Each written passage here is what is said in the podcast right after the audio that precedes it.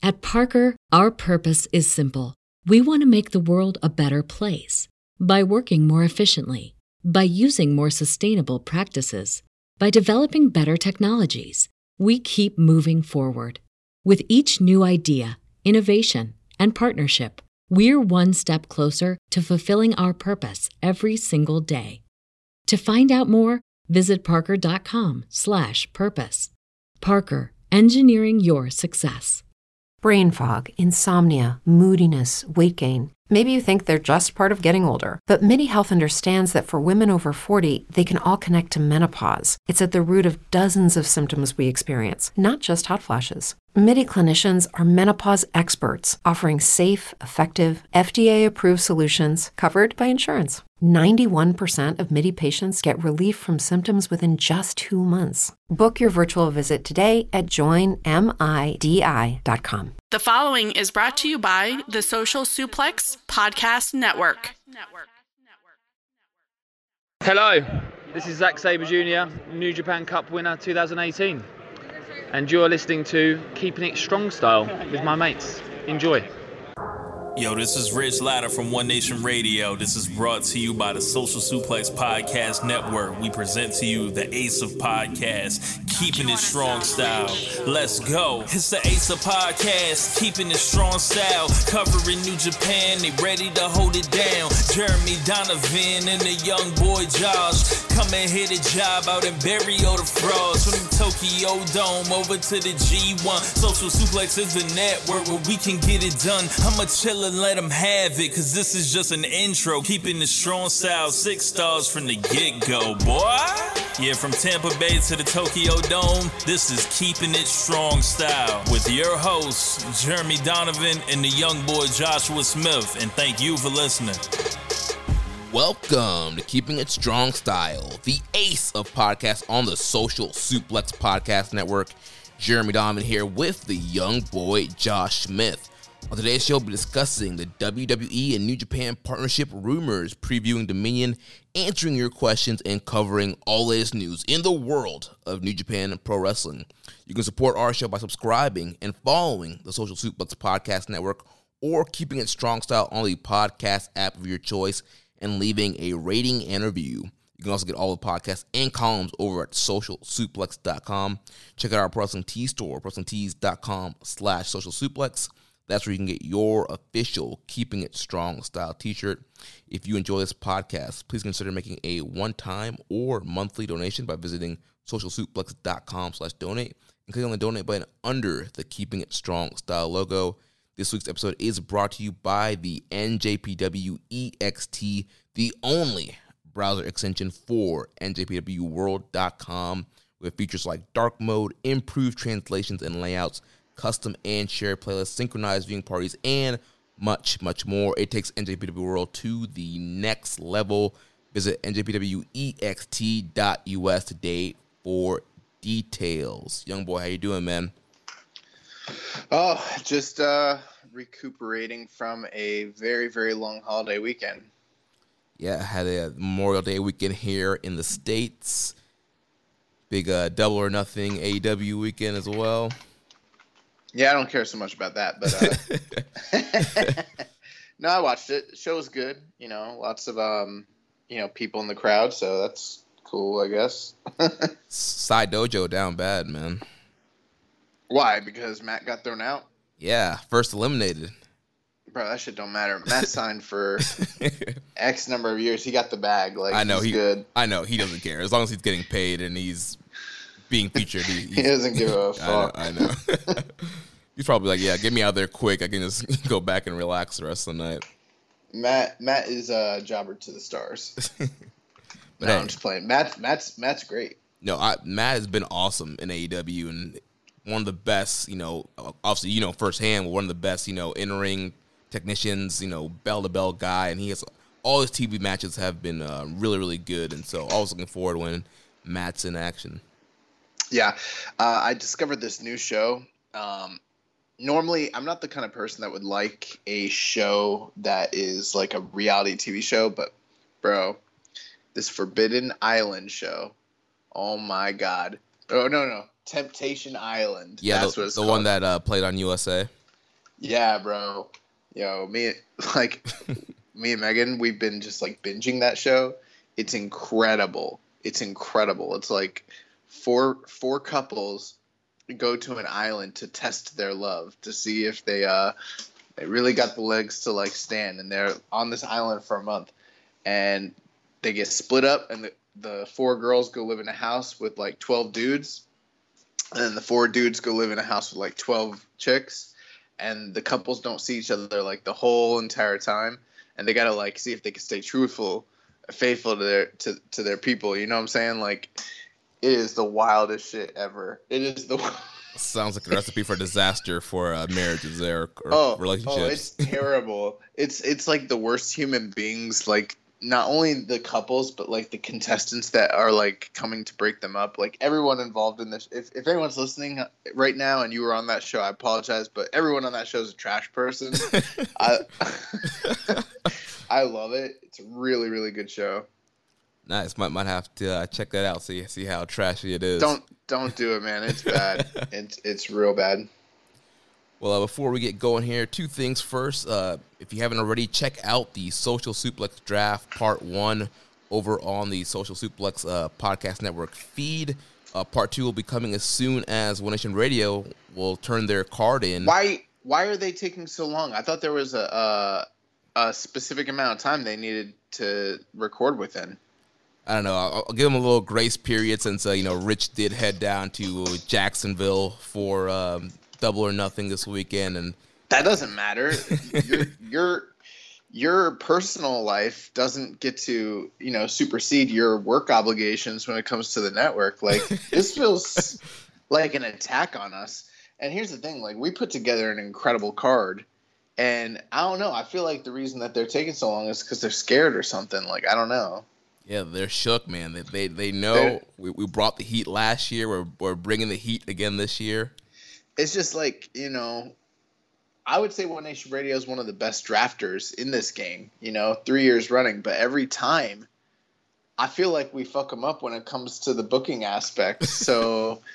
like I, I feel like they're they're trying to work things out so that they win this shit but like at the end of the day you know they're gonna lose to us once again, and like that's just the way it is, you know. Yeah.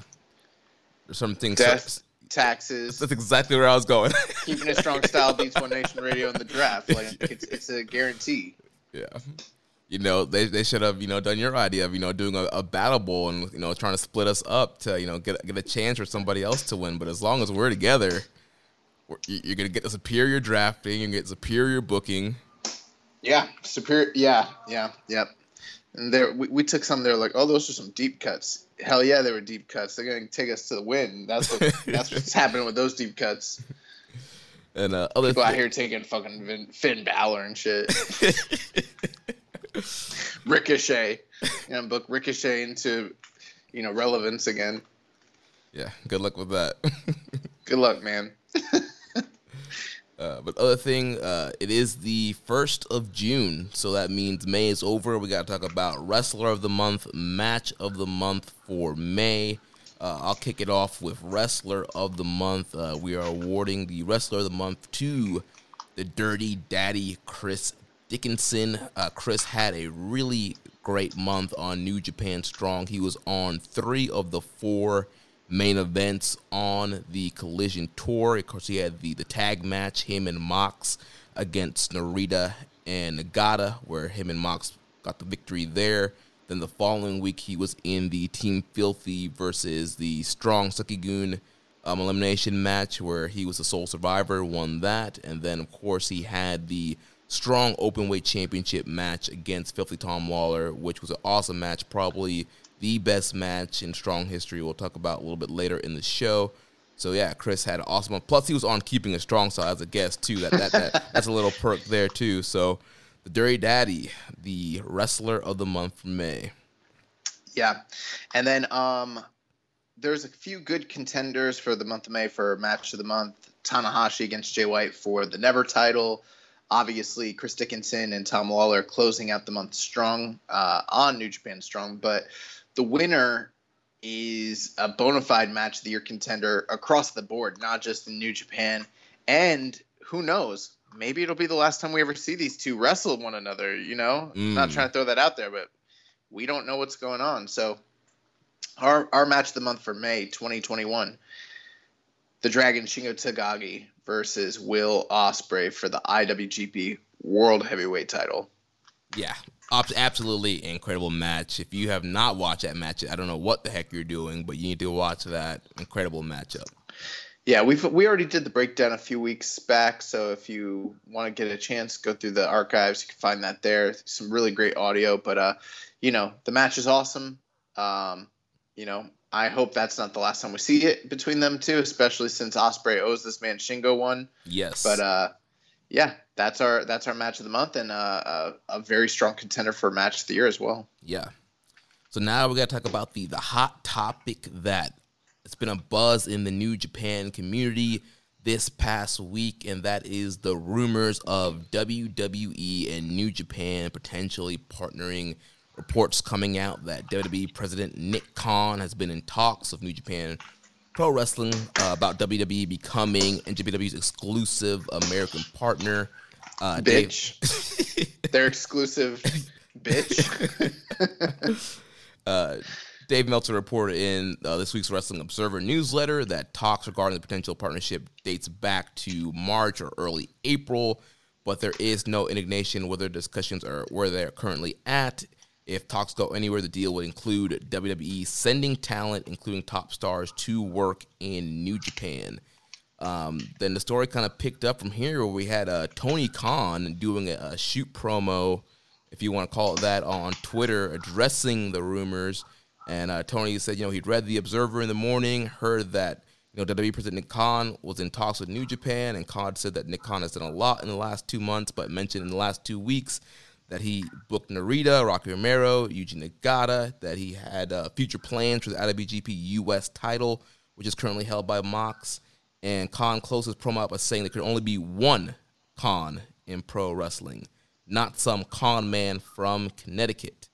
Uh, then in the the post match uh, scrum for Double or Nothing, Tony Khan mentioned that he had a handshake deal with Lio Rush, who debuted in the Casino Battle Royal, um, that Rush would still be able to do New Japan events. And then Meltzer kind of followed up with that, saying that Lio Rush has signed a New Japan contract, and there have been several other sources coming out confirming that New Japan or Lio Rush is under New Japan contract, and him uh, working AEW was allowed by New Japan. New Japan's letting him work AEW and um, MLW. So, young boy, thoughts on this WWE New Japan talking a potential partnership if this were, were to happen? Um, one other thing, uh, Tony Khan claims that before he cut that promo on Nick Khan on YouTube and social media, um, that he contacted New Japan and asked if they thought he should cut the promo, and that they agreed to it and thought it was great, and that he expects to continue working with New Japan. Um, my assumption reading that is this: he called Rocky. he called Rocky. Was like, "Yo, you think I should do this promo?" Rocky's like, "Yeah, why not? Go for it."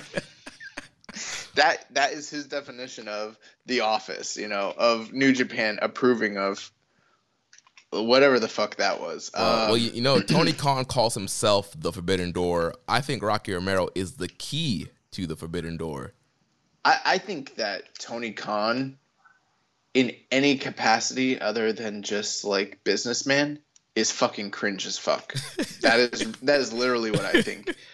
I I don't find his uh I think the impact promos he does are like they're kind of goofy, but they're they're like funny, but like that they're funny in the way that like those fake commercials on NWA Power were. Right. I don't I don't take them seriously. Like um but I also don't think that they're like good for business either. I just think they're just there, you know? And it's like whatever, it's impact. Like no one watches that shit anyway, so you know, no harm, no foul. But um I don't I don't know. I thought that this came off as the cringiest of things he could have possibly done. Um I don't know. I feel like if I was if you're if you're a diehard AEW fan, maybe you love it, you know. But like, I don't know. As like a New Japan fan, I'm like Tony has got plans for the U.S. title, blah blah blah. Like he, like I don't know, it just sounded he a he sounded agitated to me was one thing. He sounded like he was really bothered or perturbed at the idea that there was like word out there that WWE and New Japan might be working together, and then he's like gonna call it Nick Khan. Most people don't know who the fuck Nick Khan is, you know, like your average, you know, wrestling fan who watches probably both programs religiously. They don't know Nick Khan. They like don't know what he.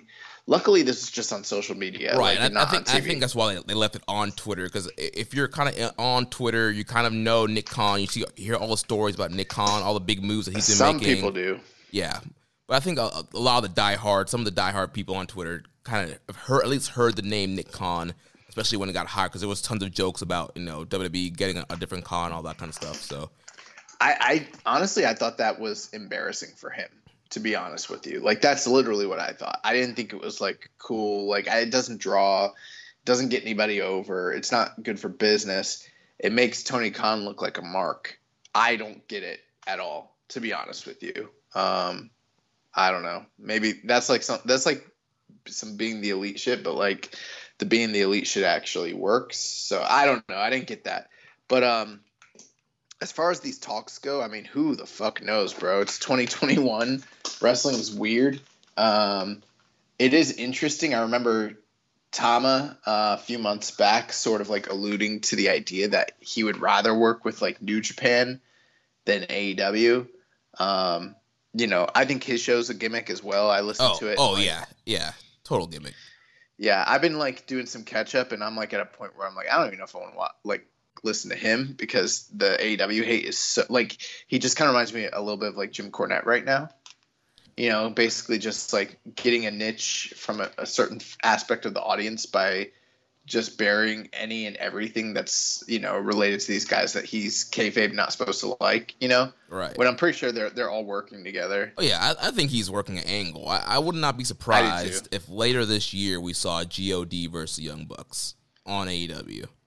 We'll see. But um, he did allude to the idea of like working with WWE and NXT, hit us up, yada yada. Um, I mean, there have been times in the past, very, very, very like nothing definitively close, but there have been times over the past decade where, you know, relations between New Japan and WWE were better than they had been at different times. Um, I think once New Japan kind of became the clear cut number two, that's where and you know that's where things sort of changed quite a bit between the two companies. But up until that, things were somewhat friendly. And then um, you know now the idea that they might have a, a working relationship, I don't know. I don't know if there's truth to it. Uh, if do I think there's a chance it could happen? I do. Um, for some business reasons, I could see why it might happen. Do I think it could work? I absolutely don't think it could work at all. And I have a lot more reasons why I don't think that relationship would work out at all. I think they should completely steer away from it. And that's not me saying it as a fanboy, although I have some fanboy um, opinions on the matter. From a purely objective standpoint, I don't see how it would benefit New Japan long term. I do see ways it would probably hurt them long term. Yeah, absolutely agree with you. I, I- you know, I think partnering with WWE right now it would be it'd be a horrible mistake. I know people are talking about you know they could do stuff with NXT and Triple H could be involved. Overall, I still think it wouldn't be the best thing for New Japan. And you know th- these talks were you know the reporting early you know March April, but you know since then we've seen New Japan's increase in you know who they're working with in North America. We- We're seeing more stuff with AEW. We're seeing more stuff with Impact. We're seeing guys go to MLW.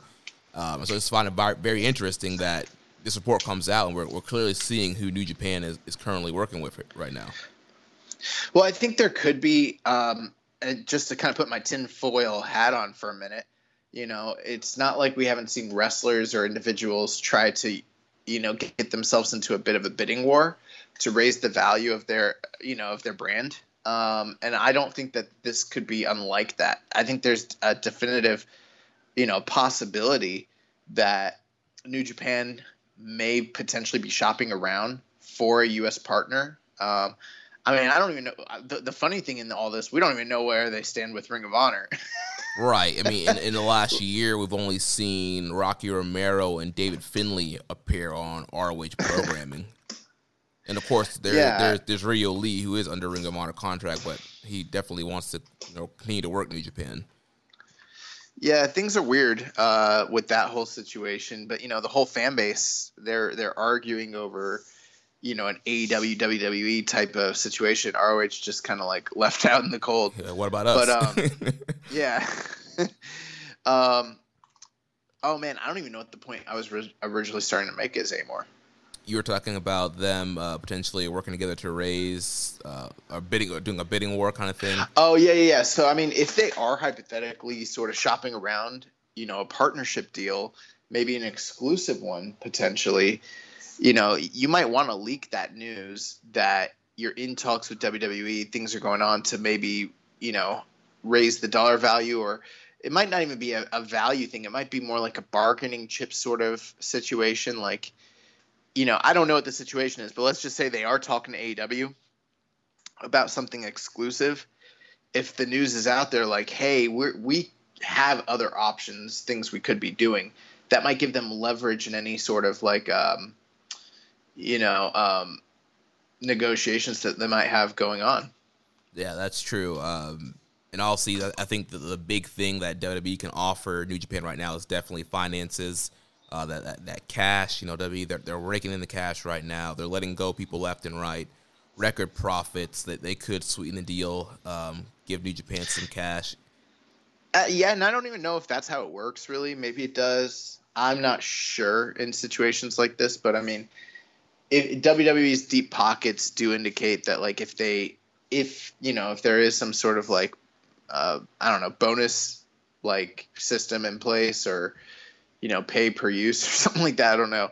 Yeah they, they definitely could help but uh, i don't even know if that's how that sort of transaction is even worked out. You know I, i've always kind of assumed it was more like a mutually beneficial sort of thing you know trading talent and that you know I, i've always just assumed that when the talent goes over that the other company foots the bill. I don't know. Right, yeah. And of course, there's also the, the whole Daniel Bryan piece to this. You know, before his contract was up, Daniel Bryan talking about how he wants to work New Japan, but also work for WWE at the same time. So a lot of people are thinking that this is, you know, WWE trying to sweeten the deal for Daniel Bryan to get Daniel Bryan to re-sign, be like, hey, you know, we're working with New Japan now. We'll let you work New Japan. You can still work for us, kind of thing.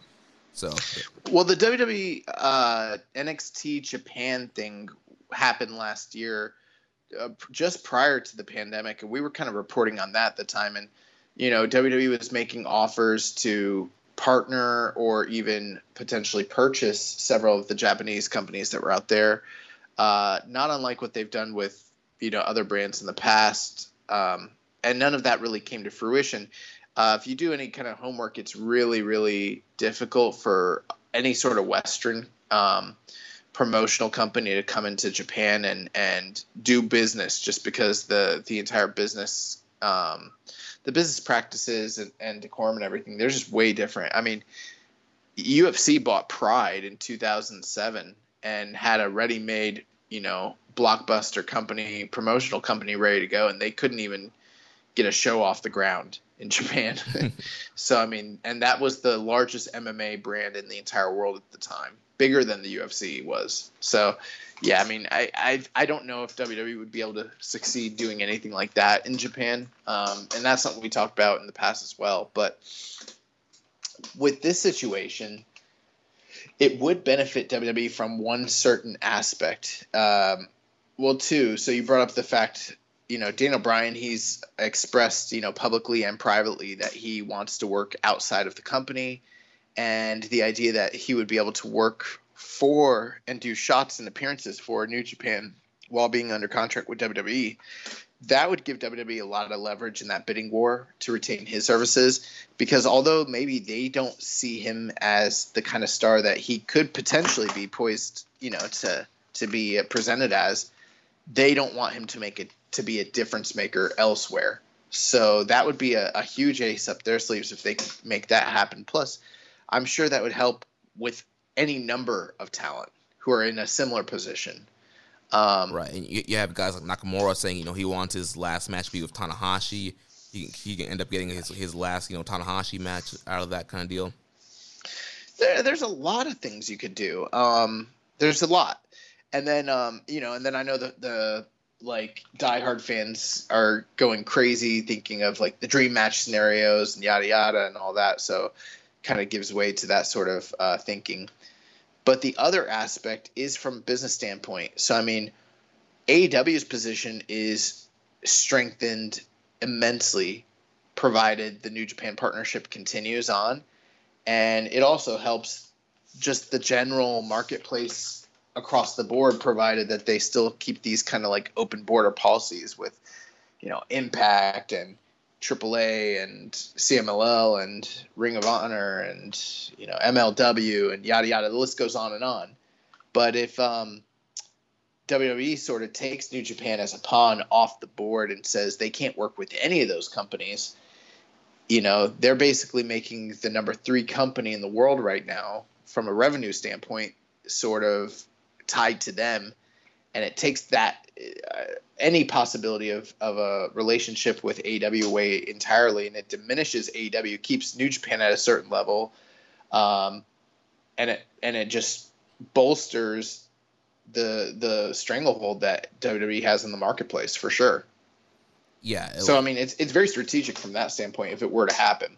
Yeah, definitely. It's, it's all about you know keep away from AEW, weakening AEW. You know they lost the Wednesday Night Wars. NXT wasn't getting the job done you know, taking away the New Japan partnership, I think would be a big blow. Especially fans are all about the Forbidden Door and New Japan and AW working together, and you know, seeing you know Kenny and Ibushi and all these you know crossover matches that could happen with AEW and New Japan.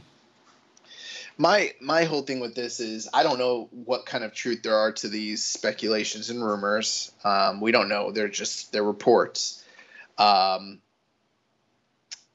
but I think it would be a perilous road to go down any company that has partnered with WWE post 83 um, it's either been a completely one-sided partnership or it's been detrimental to the smaller company.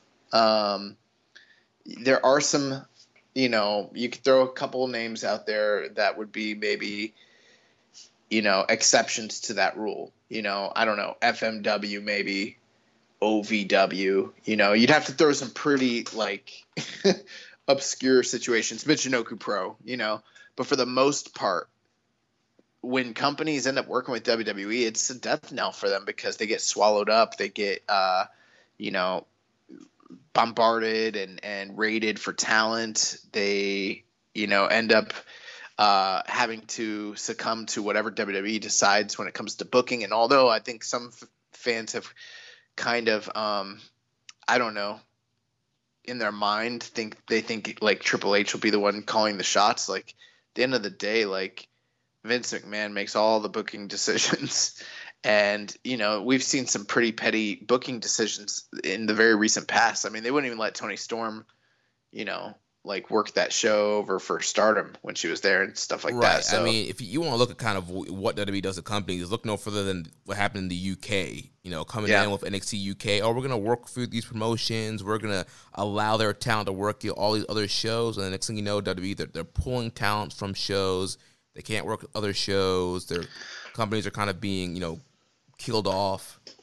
Same thing that happened to Evolve. You know, um, and did it benefit some people? Like, yeah, it, it, became a springboard for some people to get into WWE's developmental system. And I'm sure, like, you know, um, who's the guy that's the promoter for them? I, uh, Gabe, I Gabe Sapolsky. Yeah, Gabe. I'm sure Gabe got the bag off that, which is great. But, um, you know, it, it kind of killed the indie scene. Like, that was like the premier indie spot in North America, and it's gone. Um, and I mean, there's a lot of historical references we could talk about. Just, but you know, just know, go through your history, go look. Anytime WWE has worked with another company, they, you know, strip them and manipulate them and use them, and they're the worse for wear afterwards. You know, and it's happened consistently since the early 80s you know you're talking you know 35 almost 40 years now that this has been going on so um I don't think this would be a good thing for New Japan. Um, I I couldn't imagine them sending like say Randy Orton to the Tokyo Dome and being like, yeah, he's got to beat Tanahashi. Yeah. And then and then New Japan having to be like, okay. Right. you know, um, and that's what it would be like. I also can't imagine how WWE would handle some of the Japanese talent if they were to come over. Let's say, like, for, let's say, oh my God, they sent like uh, someone on an excursion to NXT. Um, I feel like that could be like disastrous. You know. Actually, I, I think NXT as an excursion spot wouldn't be too bad since NXT. I mean, it's not at its peak, but it's still more wrestling based, and it's a, it's a young lion. It's not like an established star. You're not going to kill off a top star being booked in something bad. You you feel like that after the way that they booked Xia Li and after the the way they booked uh, uh, Kushida and all that? Like I don't. No, but I'm saying not not since they went to the the the two hour live uh, production. Right, but I'm saying if you send over you know Tsuji over there, he's not a star yet. He can do whatever gimmick they do and come back and he'll be fine. Um, that would that wouldn't really kill him. But now if you're sending over Okada, Tanahashi, Naito, and they're they're getting eaten by zombies, that that's not a good look. I'm at the point I have got that little faith in the company in their booking that I I don't have that kind of confidence in them whatsoever. I think that they could literally fuck up pretty much any and everybody that they touch that comes over. Yeah. Um and I mean, yeah, there there could be some benefit as far as like the the one thing is like they might have a bigger platform in North America, but then again, it's it's WWE's platform and they're not getting even a portion of I mean, who knows? Like New Japan Strong probably just have to stay like basically on their uh, streaming site and in a little warehouse with no fans in order for that to kind of like continue, you know? Right. Or WWE uh, might, might try to turn strong into a, like an evolve. Like, all right, we're gonna send our NXT guys over there, and they're gonna beat all your strong guys. Yeah, NXT strong. yeah, so I mean, I don't know, man. Um, I, I think there's a from like a personal standpoint, I just don't want to see it at all. I have no no desire. I understand from a um, talent perspective, nobody has a better roster than WWE. And it's been that way for five or six years now. And, you know, I, I understand we do a New Japan podcast, but a spade is a spade. And it's just the truth. When it comes to raw talent, the greatest collection of talent in the world is always in WWE. They just happen to be the worst at utilizing that talent in a meaningful way. So, like, yeah, I do understand that there are incredible wrestlers there. Many who've been in New Japan in the past, many who haven't that I'd like to see at some point. But I mean, I have no desire for to see WWE contracted wrestlers facing off against New Japan contracted wrestlers in any scenario, really. Like I just don't. And then when I think about the gimmickry, like think about Alexa Bliss, what they're doing with Aleister Black, the zombies, you know, I don't know, just all that shit. Like it's just so bad. I, I Miz and Morrison, like, ugh, I, I don't want anything like that touching the New Japan product. Like that just sounds like after how hard this year has been and how bad things have been, the idea of more contamination like that just ugh, it makes my stomach turn yeah, just it, that that that's something that could make me like if it were to go too bad, that's that's maybe something that could actually make me not want to do keeping a strong style. Yeah, that's yeah. I, it's just like the worst of the worst that would happen. That's like the worst case scenario. yeah, and I'm just picturing you know Hiromu chasing R-Truth for the 24 seven title. Uh, you know, bro, I don't want to see Okada lose to the. You know, I don't want to see him wrestle the big dog at WrestleMania and acknowledging, you know, him as the head of the table. Like what? God no. But, uh, Not that that would ever happen, but just ugh, stuff like that. I just think about it like, oh my god. Also, I mean, worst case scenario, women start wrestling in New Japan. You know. that cerulean blue is sacred. I mean,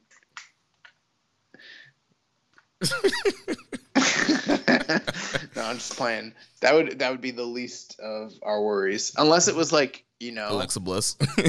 yeah, unless it was like Alexa Bliss and like uh, N- Natty against I don't know Tamina and Carmella or some shit. Ugh.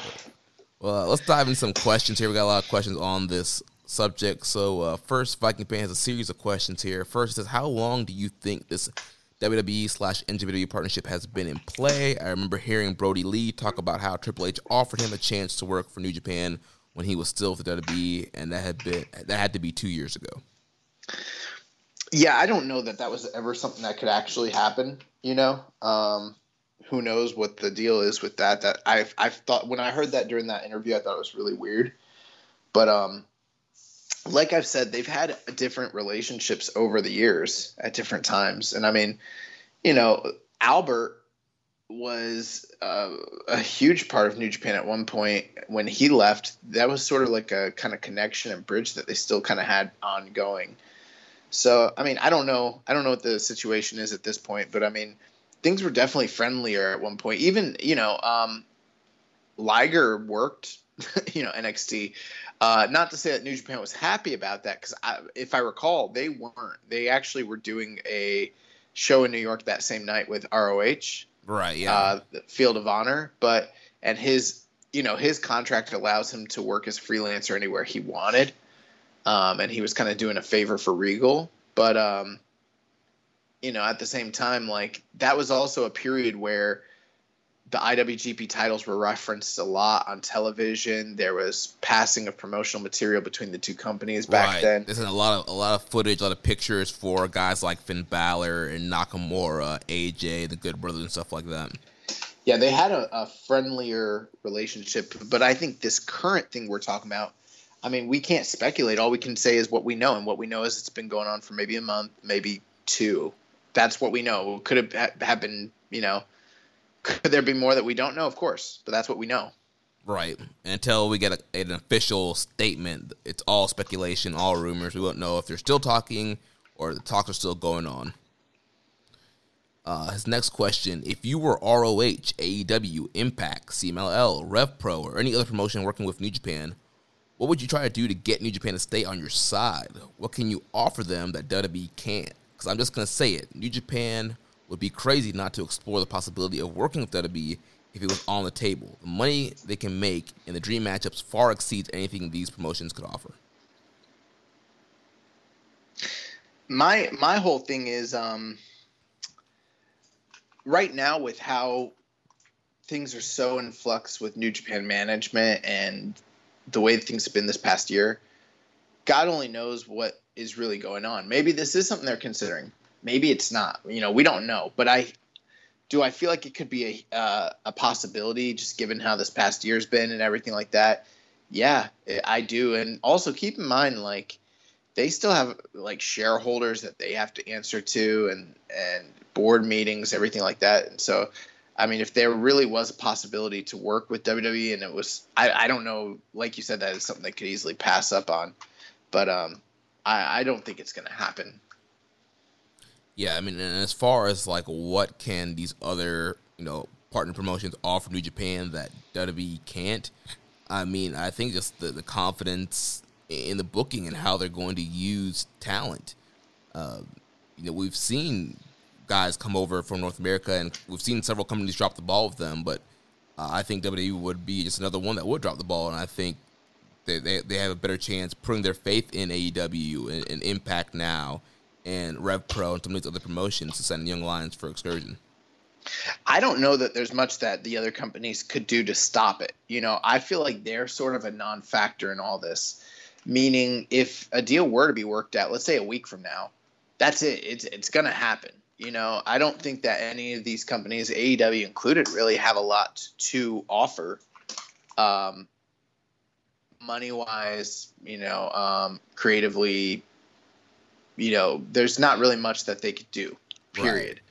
Um, I'm still like, you know, once everything kind of gets better with this pandemic, how how much longer are we going to see people, you know, working AEW, Impact, you know, ROH, all that sort of stuff? Like that just seems um non-sustainable, especially Right. given the way that New Japan has been. Right, especially since New Japan, they want a foothold here in the Western market. They want to tour. They want to do big shows. You know, they were planning on doing Wrestle Dynasty and MSG, which I'm sure WWE wasn't happy about them using, you know, quote unquote WWE's building.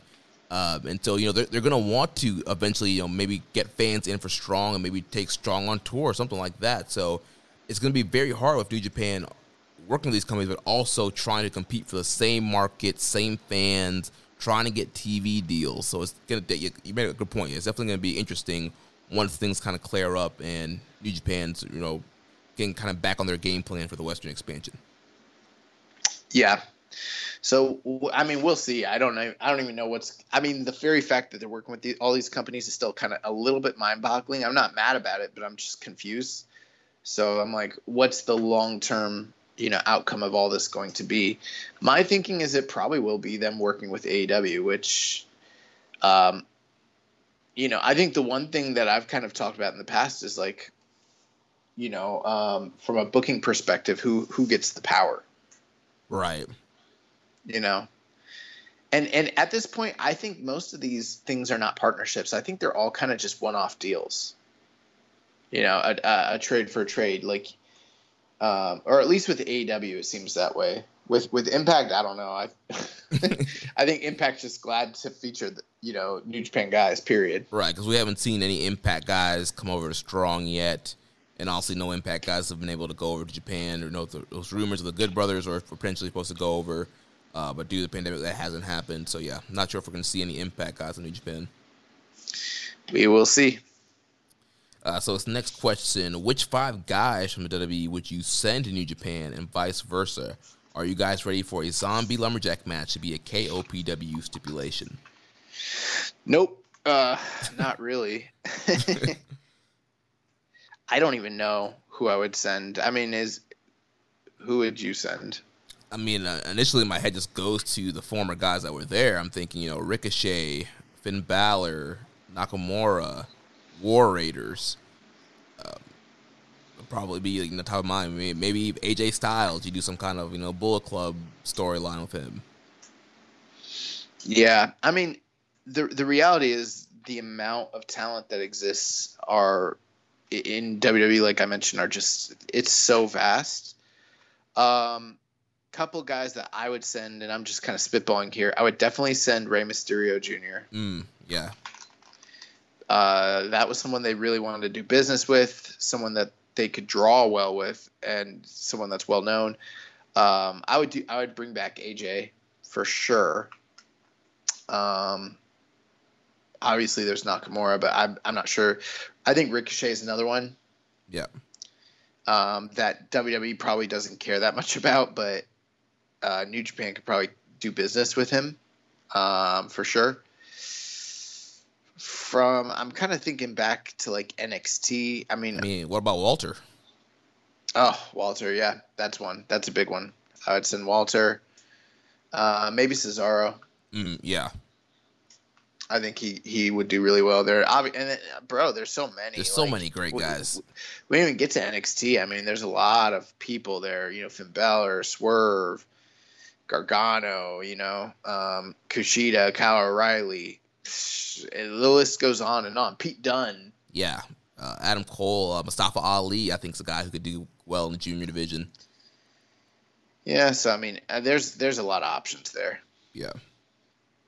He also says with Lio Rush signing with New Japan, is it a lock that he'll be in this year's Best of Super Junior? And which faction would you put him in? I don't think it's a lock because I think part of the the issue is, you know, the travel restrictions and the um, the visa issue. So, is it a possibility? Sure. I mean, I don't even know that he really is signed. It's something that Dave reported, which means it probably is likely, but I don't even know that that's hundred percent confirmed. You know? Right, because New Japan, they don't really announce like they're not like AEW, like you know this person is all elite. We've signed this person, or you know WWE says we signed this person. Because remember, Cobb was like, I'm gonna wait to announce my signing when the company does it, and all clearly it was New Japan. New Japan has never announced, oh yeah, we signed Jeff Cobb. So they're not if they sign Lio Rush, they're not gonna announce him. But the I think I think once he like became the the member of you know the United Empire. That was sort of like their unofficial way of doing it, you know? Right. Um, I will say, you know, there are not many New Japan Strong guys that are on the profiles on their website, but Lio Rush is one of those, along with uh, Filthy Tom Lawler and I think two other guys. I can't remember who the other two guys were right now. So maybe there is. The other thing too, we don't know what the details of these alleged deals even are, if they even include working New Japan. I, I think it would be, of course, foolish to invest, you know, good time and money into a talent that you didn't plan to use in your domestic market. But I mean, I could also see a potential where maybe these guys are signed to like low yielding deals, similar to like what NXT UK talents were signed to when they uh, did the UK brand. And it's like you're signed, but it's not like they're a full fledged domestic roster member, you know? Right. And that's and I'm just speculating there. Maybe I'm wrong. I don't. We don't really know the details, but uh, I think if he can make it to Japan, yeah, he's a lock for Super Juniors. But we don't even know if he can. Right, because the big issue with there is guys who did not have visas before the pandemic can't get into the country, which is why we're the guys who did have visas, got like ELP, God. That's why they're able to go back and forth right now but not guys like Lio Rush, Filthy Tom, Chris Dickinson. They don't have new visas and they have to get visas before they can get back in. And with the pandemic, that's going to take a while. Right. Uh, and his last question: As Tony Khan said from his cringy promo, there can only be one Khan in the wrestling business. So F Mary Kill, Tony Khan, Nick Khan, and the Great O-Khan. Oh, that's a tough question. I mean, I would f the Great O-Khan because he just seems like a really passionate guy, you know. um, from a Mary standpoint, I'd probably have to marry Nick Khan because, like, while I appreciate Tony Khan, I think he's a great candidate for the Mary, um, you know, classification. And he gets things done. Like no one seems to be the kind of like deal maker that you know Nick Khan is, and the fact that he'd be able to provide for me in that way from a financial standpoint seems to make him like the optimum partner for me. So gonna have to marry Nick, and unfortunately, I'm gonna have to kill Tony Khan, which you know will be a blow to the wrestling industry. Unfortunately, yeah. But I'm thinking of my future. I mean, I think the future could be bright with TK. You know, owns Jag the Jaguars, uh, the Fulham football team, the, the Khan family. It'll be yeah, it would be bright, but I feel like it would be brighter with Nick. I, he just I don't know. There's something about him, you know. I don't know, man. That man be in the shadows. I, I don't. I don't really. I don't, I don't really trust that man. I don't know, man. I, I think yeah. I, will go with F. Great O-Khan, marry Tony Khan, and I'll kill Nick Khan. Oh wow, you're playing games with your future, bro. you need to invest in yourself, level up. You know. oh, man. Uh, so next question here for Rainbow and Slam Pigs. I heard that Lio Rush appeared at Double or Nothing as a talent signed New Japan, who was appearing on loan to further that relationship. Do you know if that is accurate? I always assumed he was just a freelancer because he seems to work a lot of places. Well, I have not heard that he was on loan. Uh, from the reports that we've read, and what we've heard, he was there under a handshake deal.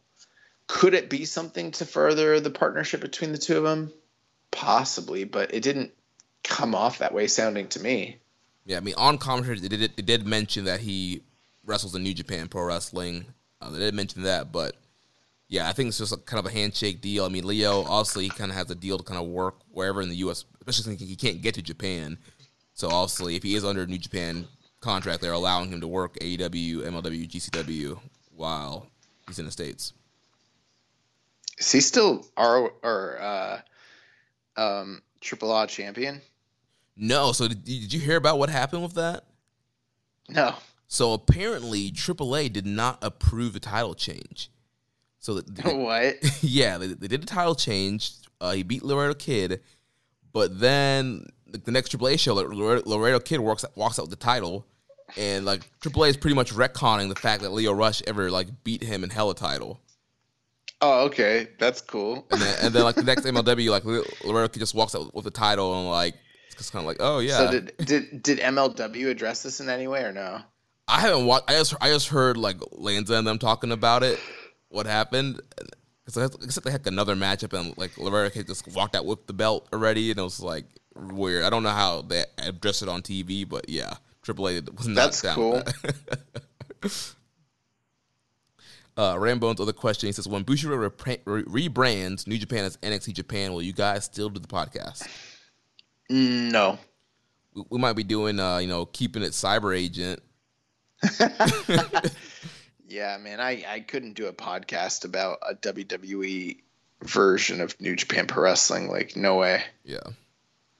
Uh, EMJ does PR. He says Tony Khan said he talked to NJPW before cutting his WWE promo. He also said they've got lots of plans and ideas for the relationship. What would an ideal relationship between AEW and New Japan look like from the business perspective? This year, NJPW has had its people work Impact, AEW, ROH, MLW in the U.S. They're on TV, pay per view, winning titles. So I got to ask: Is Rocky Romero the Nesser of the year? Oh, he's got to be a candidate, Candidate, for yeah. Finesser of the Year. Yeah. Um, Rich James, if you guys are listening, probably just Rich. Um, yeah, you definitely need to put that on the docket for sure.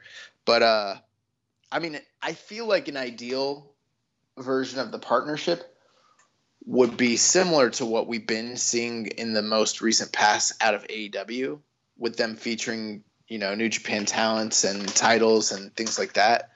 But in reverse. So I mean, I would really love at some point if they are going to continue this to start seeing some of, you know, um, the AW talent featured in tournaments, featured on tours, you know, and storylines, that sort of thing. You know, kind of reciprocate it both ways, both in Japan and on Strong. So, you know, I, I think the ideal situation would just be more, you know, more of what we're seeing right now.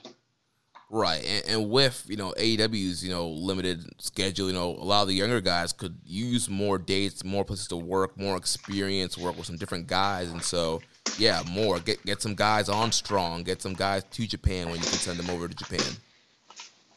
Yeah, I mean, I, one thing I'm thinking is like, uh, not to say that AEW needs to completely like put all their promotional power behind New Japan guys, but I mean, you know, if for instance, let's say let's say you're gonna have Darby Allin go to Japan. Well, Darby Allin's a, a ratings mover, but you don't want to deny him an, the ability to work Japan. So, you know, maybe you write him out in story in AEW in the meantime, you hype up whoever who, who would be a, a, a nice little replacement for like a I don't know two weeks, three weeks over in America from Japan. Uh, so replacing Darby Allin from somebody with Japan. Yeah, who's someone that you could send over there that that would like be a, a difference maker on television? You know, let's say Hiromu. Yeah, that's, that's what I was thinking. Yeah, Okay, so you send Hiromu, you know, and that, I think that that sort of I sort of thing is somewhat ideal because both guys mean something to each company, and you know you put promotional, um, you know you put the promotional power behind Hiromu before you bring him in, and then that way he's kind of helping with the ratings when he's you know doing whatever it is that he's doing with AEW, getting kind of highlighted, featured. And at the same time, Darby can come work, you know, a tour here, be featured, you know, maybe build up to a big match at, you know, whatever XYZ, you know, B level pay per view you have, and then and then they they go back. You know, I would like to see more talent trades like that sort of situation going on. yeah, It doesn't even have to be simultaneous either. You know, maybe one month they send a guy, then the next month they send a guy, something like that. You know, there obviously the tag uh, situation in AW. There's a lot of tag teams that could really help some of these tag tournaments that New Japan has been kind of lacking in. Also, their tag divisions in general. right. We want to see you know God versus Tekkers for six months in a row. You can you know throw in a proud and powerful. You can throw in a Jurassic Express, um, Sydal Brothers. You can you can throw in a bunch of different teams into that New Japan tag division. Yeah. Yeah, I saw Matt put something out about wanting to win the junior title. Yeah, yeah. I retweeted that. He was like, "Yeah, I want to. I get a shot that I want, or I'm your next IWGP Junior Team, something like that." He said. So interesting. Yeah, we'll see. We'll see if he can get into the country. Uh, next set of questions here from Dom Homie 101. Thoughts on the reports of Lio Rush signing with New Japan, how would you guys introduce Lio Rush to the Japanese audience? I would just do vignettes and then bring him out and have him have a killer match with uh, Desperado for the title. Yeah, I, th- I think we've kind of seen the, the formula of how you, you bring somebody in. We've seen it kind of with Mox and some of these other guys that they've brought in over a couple years. You, you do these, you know, ELP, you, you do these weeks of kind of vignettes. You get the character hyped up, and then you debut them on a big stage and have them win a big match, have a great match, and off to the roads there. I mean, especially if you do it kind of like with ELP right before Best of Super Junior time, get a big win, big debut, and then he's in the, the Super Junior tournament. I think that's that's a great way because then he has a series of a bunch of great matches with the junior division. As far as the uh, faction question goes, I mean, I'm looking at you know Lij, Bullet Club, Suzuki Gun, Chaos United Empire, and then obviously there's just Hontai. Um, I honestly feel like he fits in best with just the general unit. Right. Yeah. I w- I wouldn't put him with any of the other factions. Now, if he could fit into maybe like some sort of factional unit in America with New Japan Strong and kind of represent that faction in Japan, that might be a little different. But like, I just don't see him. The only group I could see him being a good fit into is United Empire. Right. But with the way he wrestles, like I think he'd be a great baby face, and I wouldn't want to stick him in, in a heel stable right now. Oh, you think I, I think Lio Rush is 100% a heel all the time, and I think he's a terrible babyface. I think Lio Rush is the shits when it comes to babyface. I think from like a match perspective, I guess maybe his style is a better babyface, but yeah, his, as far as promos and character, he's a better heel that way. He can work babyface, and see that's part of the the issues. I think he works better as a baby, but um, his mannerisms, his facials, his speech, everything about him screams heel. You Yeah, know, m- moneytistic. cocky, arrogant heel. he's moneytistic. so I mean, I don't know, and that's part of the that's part of maybe some of what I have an issue with when it comes to Lio Rush is like he works better as a babyface, but everything about him screams heel. Yeah. I don't think he's kind of totally found that bat. Like, you know, for instance, ELP does stuff that would traditionally be, you know, uh, within a baby face's repertoire, but he knows how to like throw enough heelish tendencies into there where no one's kind of gonna cheer that guy really. Right. Uh, and this last question here: Any thoughts on the reports of talks between NJPW and WWE about possibly on a working relationship, which would include Daniel Bryan, working some dates in New Japan? I feel like New Japan should be open relationship stage when it comes with working with these other companies. So we've pretty much talked about that. I don't know if you have any other final thoughts on that. Hate it. Hated it. Hated it. Well, I think that's going to wrap up our discussion on the WWE and New Japan working together rumors. Let's uh, move on to some of the shows that have been happening in the last week. So, after we recorded, we had the Road to Grand Slam, the last show on May 26th. Uh, show opened up with uh, returning Okada cutting a speech saying, you know, he wants to be in the title picture, and the next time you see him, he'll be in his gear. Um, then we opened up with Shingo defeating Yota Tsuji by ref decision, 11 minute and 9 seconds. Really good opener there. Yeah, that was um out of these early shows, that's like probably one of the highlights for me, that match. Yeah, and uh, and Shingo kind of busting out this, you know, new submission to uh, get the ref stoppage on um, Tsuji. Yeah, I'm wondering if that's kind of just a red herring. Um,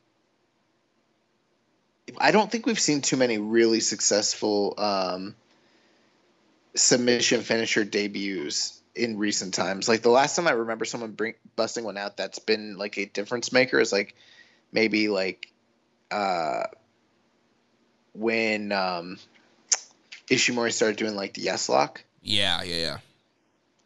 But like, yeah, a lot of I don't know.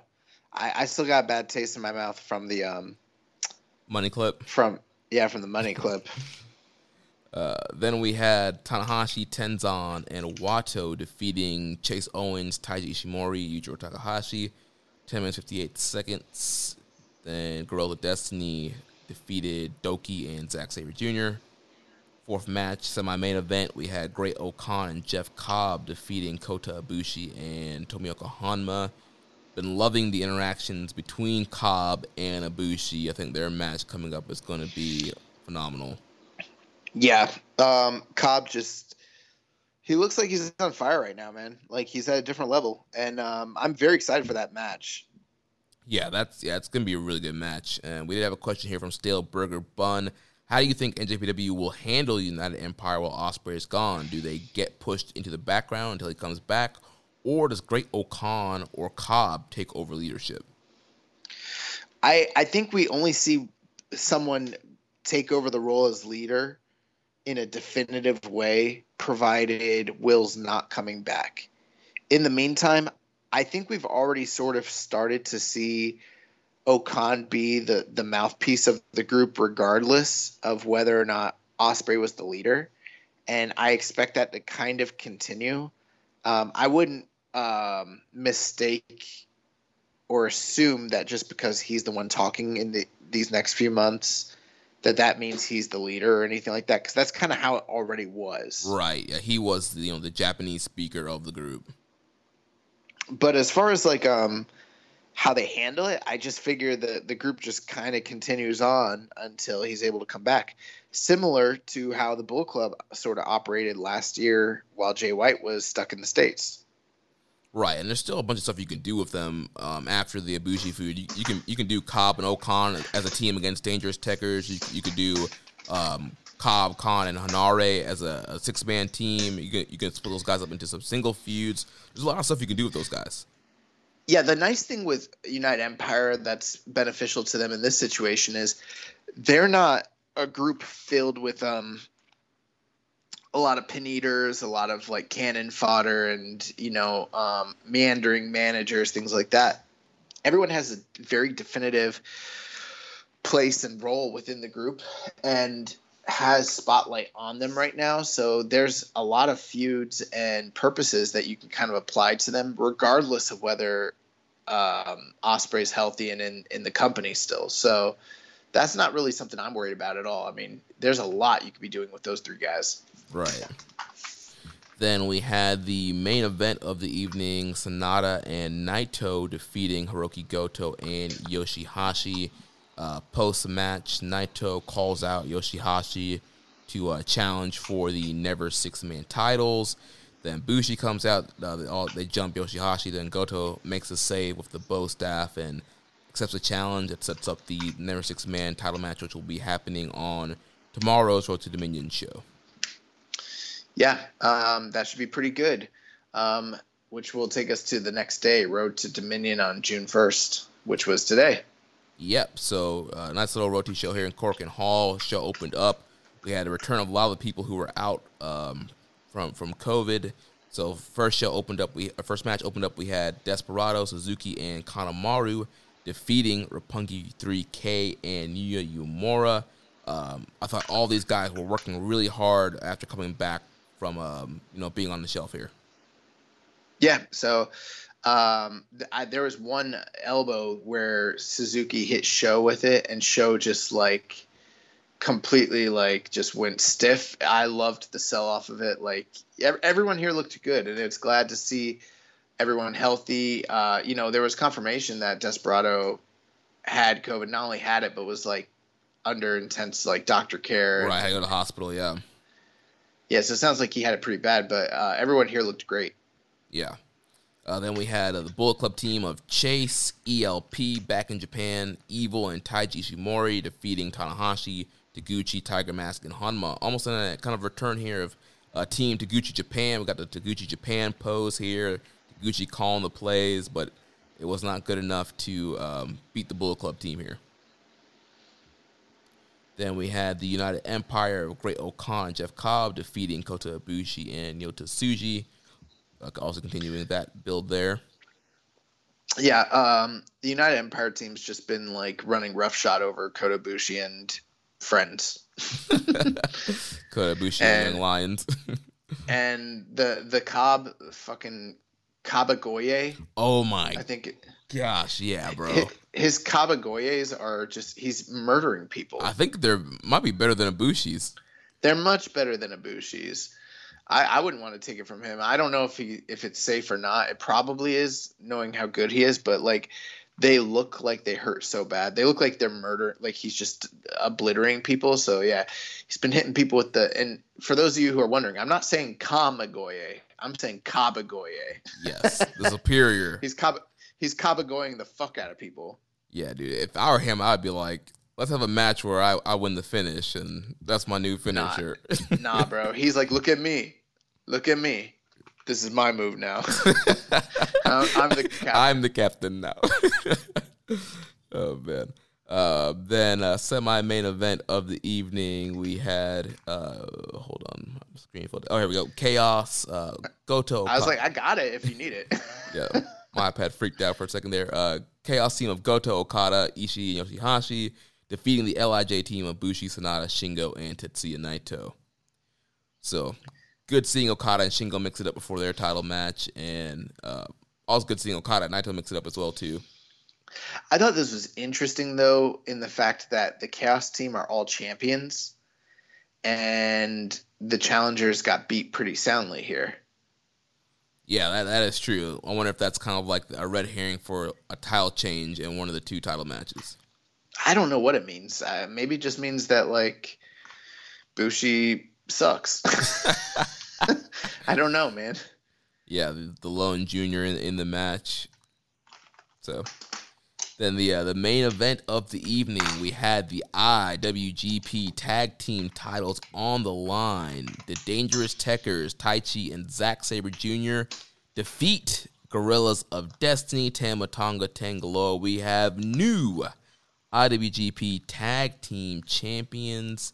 Um, and the best news of all, we had the return of Miho Abe uh, coming out here with Dangerous Tekkers. She was in, just in tears and emotional being back in Korakuen Hall, being back by the side of her man Taichi and accompanying uh, Dangerous Tekkers.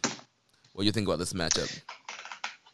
Yeah, I have not got to this match yet. Uh, with yesterday being a holiday and today being a crazy day of, uh, with work, I am aware of what happened. Um, I heard the match was good, but I have not seen it yet. I saw your post on our Twitter account saying that the match was very good. Um, the match they had at Wrestle Kingdom was, you know, in my opinion, about a four star affair. So you're saying this is better than that. I've seen some people say it wasn't that good though. So I mean, what what are your, you know, what would your answer be to that? What, you know, what did you like here? Give us the breakdown. Yeah, so I think the thing I liked here about this match is it was pretty much straight for the most part, straight wrestling. I mean, because they had, they had Jado and um, Douki go to the back towards the beginning of the match. So you only had uh, Miho Abe out there, which they did they did they did do a spot where uh, Tama like grabbed Miho Abe to uh, bait uh, Taichi in, which I didn't see any fans complaining online about. You know, uh, Tama, you know, pretty much strangling Miho Abe, but anyway. Well, that's because they're not in relationships. So this wasn't domestic violence. This was just man on woman violence, which is different because uh, in this context, he's a wrestler who's trained and she's not. And wait, uh, but he didn't hurt. Her. Well, I guess B didn't get hurt. I don't know. It does. It's it's the same, right? Right. It's the same. Yeah. it's a show, right? It's the same. Okay. But uh, anyway, yeah, and then uh, there, there wasn't too much shenanigans here in this match. Uh, they got the heat on uh, Taichi, uh, the beginning part of the match there. Um, and then Sabre came in running wild, and there's a lot of great uh, tag sequences. There was, there was a lot of great near falls. Uh, there was a spot towards the end where Douki and Jado did come back in, but that was pretty quick. Wasn't too egregious. No, no ref bumps. Uh, and I, I thought Gedo did, did do some cheating, but it was kind of some smart cheating, um, kind of distracting the ref. Not nothing out of this world like egregious there. And so yeah, I thought it worked really well here. I thought both teams were working really hard. I love the the the interactions with Sabre and Tanga Loa. And I, I think Tangaloa is a guy who just really needs to to mix it up with some better wrestlers. Uh, and he's been stuck in, in tag team matches forever. I, I think if you get Tanga Loa in there with some for Goto or Ishii or some of these guys, I think he would definitely continue to improve. Um, but yeah, overall good match here. Um, Sabre gets the win here. That they hit the um, the super kick Zack Driver combo on Tama Tonga. One, two, three. Dangerous Tekkers get the win. Uh, Miho Abe gets draped with the gold. Um, Zack Sabre uh, post match and in the backstage, he said that you know they're the best tag team in the world, best tag team in Japan, and since the borders aren't open, that they um, will challenge any team in Japan. So I wonder if we're going to see some cross promotion within Japan. I wonder if we're going to get some kind of team from a different promotion coming in to face Dangerous Tekkers in the future. Well, this is um, appropriate. Oscar Rooney just commented on Twitter. He said, "Sir, you didn't need to leave your initials. We knew who you were when you praised the match by having one of the qualities of that match be Miho Abe." Well, I think I think we both love Miho Abe. I don't I don't think that that specifically for me. Oh no, bro, this is this is your gimmick. You don't you don't realize it. You love Miho Abe like a lot more than I do. Um, I mean, I do. She's she's a very talented valet, very you know talented performer, a key uh, component to the Dangerous Tekkers act. It just was not the same without her. You know, if we had Miho Abe, maybe there wouldn't be any Iron Claw ladder match or any of that stuff. You know, so I'm, I'm, glad she's back. Great performer, great asset to Dangerous Tekkers and Suzuki Gun. Yeah, that's your uh, that that's that's your thing. yeah. Um, but you know, I, so yeah. But you know, I, I, think back to the Wrestle Kingdom match, and I, am thinking now maybe the Wrestle Kingdom match might be a little bit better because this match I'm thinking like three point seven five, maybe four. I haven't, I haven't given my official rating on it yet, but very good main event, and it's something good to just have something different here on these Korakuen Hall shows, and to have a match that meant something and that was built up, and just not kind of a random kind of throwaway match. And so, yeah, I was happy with the main event and happy with Dangerous Tekkers being the champions. I hope that we can go in a different direction now. You know, maybe bring FinJuice back in the company, or you know, like like Zach is saying, you know, you bring in uh, another team somewhere in Japan. I don't know, maybe you get Strong BJ or you know Violent Giants to jump over or something to, to face off the Tekkers. I don't know who is active and you know good outside of New Japan in Japan. Um, I there was a there was a, a, tag match that happened in Noah that got a lot of praise this past year. I know um, Sakuraba was involved in it, but I, I really don't know like what team could come over. Re- realistically, I have no idea. So like I couldn't even begin to speculate on that. But the idea that the real Forbidden Door might get opened, and New Japan might start working with uh, you know, um, domestic groups again in some capacity, that would be really cool. Yeah, we talked. I don't. I don't know if that's going to happen, but yeah, I don't know if there's any freelancers out there that's a freelance team, but we talked about yeah, it'd be cool for New Japan to utilize some of the freelancers or some of these guys from other promotions uh, to kind of help get some fresh matchups and uh, you know bulk up the roster that way. So here's the match I was referring to. I looked up on Cage Match. It's actually for 2021 the highest rated Noah match of the year, so it's probably great. It's uh, Masa Kitamiya and Katsuhiko Nakajima against uh, Kazushi Sakuraba and Takashi Sugiura. It's got an 8.76, and it's got a lot of 10 votes. So um, I think Nakajima and Kitamiya are about to have a cage match, hair versus hair. I think yeah. Didn't did Zach just post that in in the uh, the spoiler club thread about that? I think so. Um, although to be fair, the name of that group is not Spoiler Hunter thread. It is the QAnon Hunter thread. QAnon Hunter Club. uh, but yeah, so yeah, yeah. It look it's Nakajima, and then the other guy. I don't know. Maybe it's Kitamiya. Um, it could be somebody else. I don't know. but either, hard to say. Hard to say. Yeah. Either way, it, would be cool to, get some um, a great domestic tag team to, to mix it up with Dangerous Tekkers. Um, and, and they don't do cage matches in in uh, Noah that I I think maybe they've done one other one that I could think of, but yeah, that's kind of crazy. Yeah. Enjoy all your favorite sports like never before at BetMGM. Sign up using code CHAMPION and receive up to $1,500 back in bonus bets if you don't win your first bet. When you register with BetMGM, you'll get instant access to a variety of parlay selection features, live betting options, and the best daily promotions in the business. And with BetMGM at your fingertips, every play and every game matters more than ever. Remember to use code CHAMPION and receive up to $1,500 back in bonus bets if you don't win your first bet. Place your money line, prop, or parlay bets with the king of sportsbooks today. BetMGM and GameSense remind you to play responsibly. See BetMGM.com for terms. 21 plus only. Virginia only. New customer offer. Subject to eligibility requirements. Rewards are non withdrawable bonus bets that expire in seven days. Gambling problem? Call 1 800 Gambler. Promotion. Promotional offer not available in Washington, D.C. At Parker, our purpose is simple. We want to make the world a better place by working more efficiently, by using more sustainable practices, by developing better technologies. We keep moving forward. With each new idea, innovation, and partnership, we're one step closer to fulfilling our purpose every single day. To find out more, visit parker.com/purpose. Parker, engineering your success. So uh, moving on here, so there will be a show, Road to Dominion, June second. So by the time you're listening to us, it would have probably already happened or is happening when you're listening to this.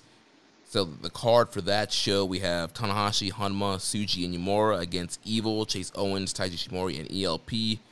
Then we'll have Roppongi 3K and Taguchi against Despi, Kanemaru, and DOUKI. Third matchup, we'll have Dangerous Tekkers and Suzuki against Gedo and Jado. Semi-main event, we'll have Kota Ibushi and Master Wato against Jeff Cobb and the Great O-Khan. And then the main event of this Road to Dominion show will be the never open weight six-man tag titles on the line. Hiroki Goto, Tomohiro Ishii, and Yoshihashi defend against Naito, Sanada, and Bushi.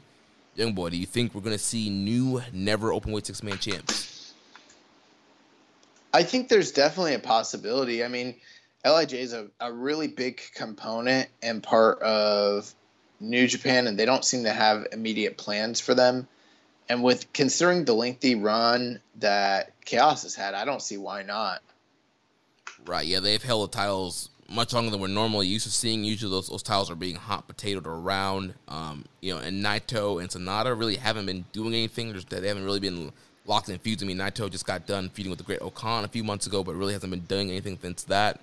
So I th- yeah, I think switching the titles to Lij could be a good move here, but they did they do have Bushi on their side though, so I yeah, know. I don't have much more to add to that. I, I, I think I'm, I'm, i think I'm gonna go with uh, with Lij or with uh, Chaos retaining though. I, th- I think they're just gonna hold the belts forever.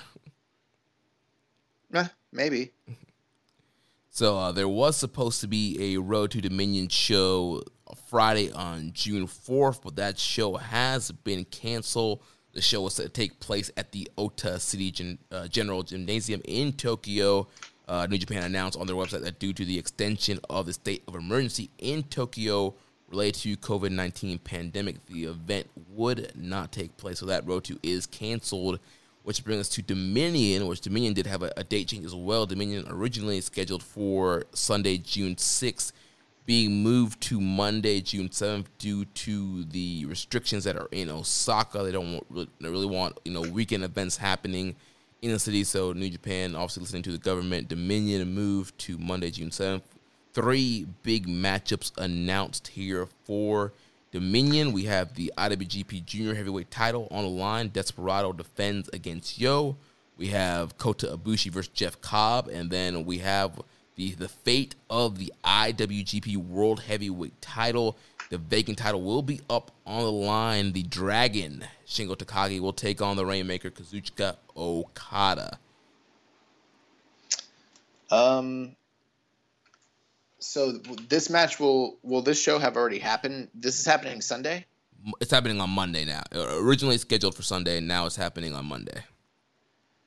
Okay, so Wow, so this is our preview show before it happens. Yeah. okay, holy crap. Um, part of me kind of wishes that they would have done the tag ti- the uh, never open weight and tag title matches on this show, because now it seems like based on what we know, we're probably going to end up with these three big matches, and then a lot of like multi-man matches on the undercard, which I guess is fine. Yeah, we'll, pro- we'll probably I- just get like two under two multi man tags. Yeah.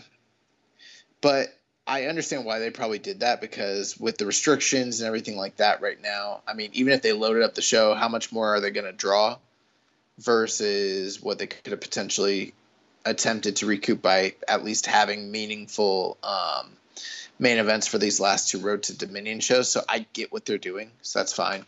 Um, I mean, do you want to go through these matches match by match real quick? I mean, what do you want to do here? Yeah, let's go about match by match, give our prediction and thoughts. So first off, junior title match, Despy and Yo, obviously which was supposed to happen uh, a while back, but uh, it's happening now. Yeah, it's happening now, but uh, because but you know these guys were off the uh, tour, there was issues with like COVID and things like that, um, quarantining. This just feels like an incredibly cold match to me personally. Um, that being said, I think Desperado's winning here, especially given the fact that Show and Yo are now the junior tag team champions uh, once again. Um, it is unfortunate because Yo and Desperado had a lot of uh, momentum built up, um, you know, in previous months, heading into the title match that they were going to have, and right now it just feels very cold. But I'm hoping that the match really delivers. Yeah, I'm gonna agree with you. I think Desperado is going to retain here. That they, they try their best to try and heat this thing up on today's Road to show. I'm sure they're, they're going to try and do some stuff on tomorrow's Road to show as well. But like you mentioned, yeah, it's just coming in cold, and I, I don't think a, kind of a flash tile change here is the right call. I would keep it on Despy here. Um, next match, which will probably be the semi-main event, Kota Ibushi versus Jeff Cobb. This is um, probably the match with the best build, or definitely the best build, unless you consider the history between the two two challengers in the main event. But you know, as far as like personal issues go, this is the match uh, that's kind of um, out there right now. Uh, it's sort of a crossroads match for both guys. 'cause, you know, Abu- this feud started after Ibushi dropped the title to Will Ospreay a couple months back. Hasn't really done anything of, of note since then. Sort of um, been dealing with an injury and been losing on undercard tag matches to Cobb and friends. So uh, on the flip side, you know, Jeff Cobb has sort of made a name for himself at, by joining the Empire, but has yet to really have a big, major, definitive win in this group. Um, you know, he's had some wins, but he hasn't really beat a top name in New Japan yet as a member of the United Empire. And so this is could potentially be his coming out party. And it's a big deal too, especially considering, you know, the state New Japan's in with talent and relations and, you know, kind of the power vacuum that's there. So I think there's a huge opportunity for both guys. Um, and I don't, I really don't know which way I'm leaning. Like logic would tell me Ibushi probably needs the comeback victory, but I'm also like maybe you can make something out of Jeff Cobb here, maybe you know. But then, at what expense? You know, how much does that hurt Ibushi? You know. Yeah, I, I don't think uh, a loss to Cobb here would hurt Ibushi that much. I, I think Ibushi's pretty established, and if, if I had the book, I, I would go with Jeff Cobb winning here, create a new monster Gaijin, create somebody that can challenge for the title. I, I think he could challenge the winner of Shingo or Okada. I think either or. That there there's history between both sets of guys there that you could you could run Cobb against either one of those guys. Here's the thing with Ibushi. Ibushi is established at a certain level, but I think they made a big attempt this year to put him into a new, uh, you know, stratosphere. Mm, you know, Yeah. and I don't think that really happened. You know, I think he kind of just stayed at the same level. You know, and the whole, you know, him being a god thing didn't really play out the way that maybe he planned or whoever came up with that storyline really planned. Um, so I am wondering if after sort of being seen as a failed champion to some degree, him suffering another loss right off the heels of that might be detrimental, or maybe that's part of a long play. I'm going to tell you, I'm going to go with Ibushi because I think that that's your traditional New Japan style booking.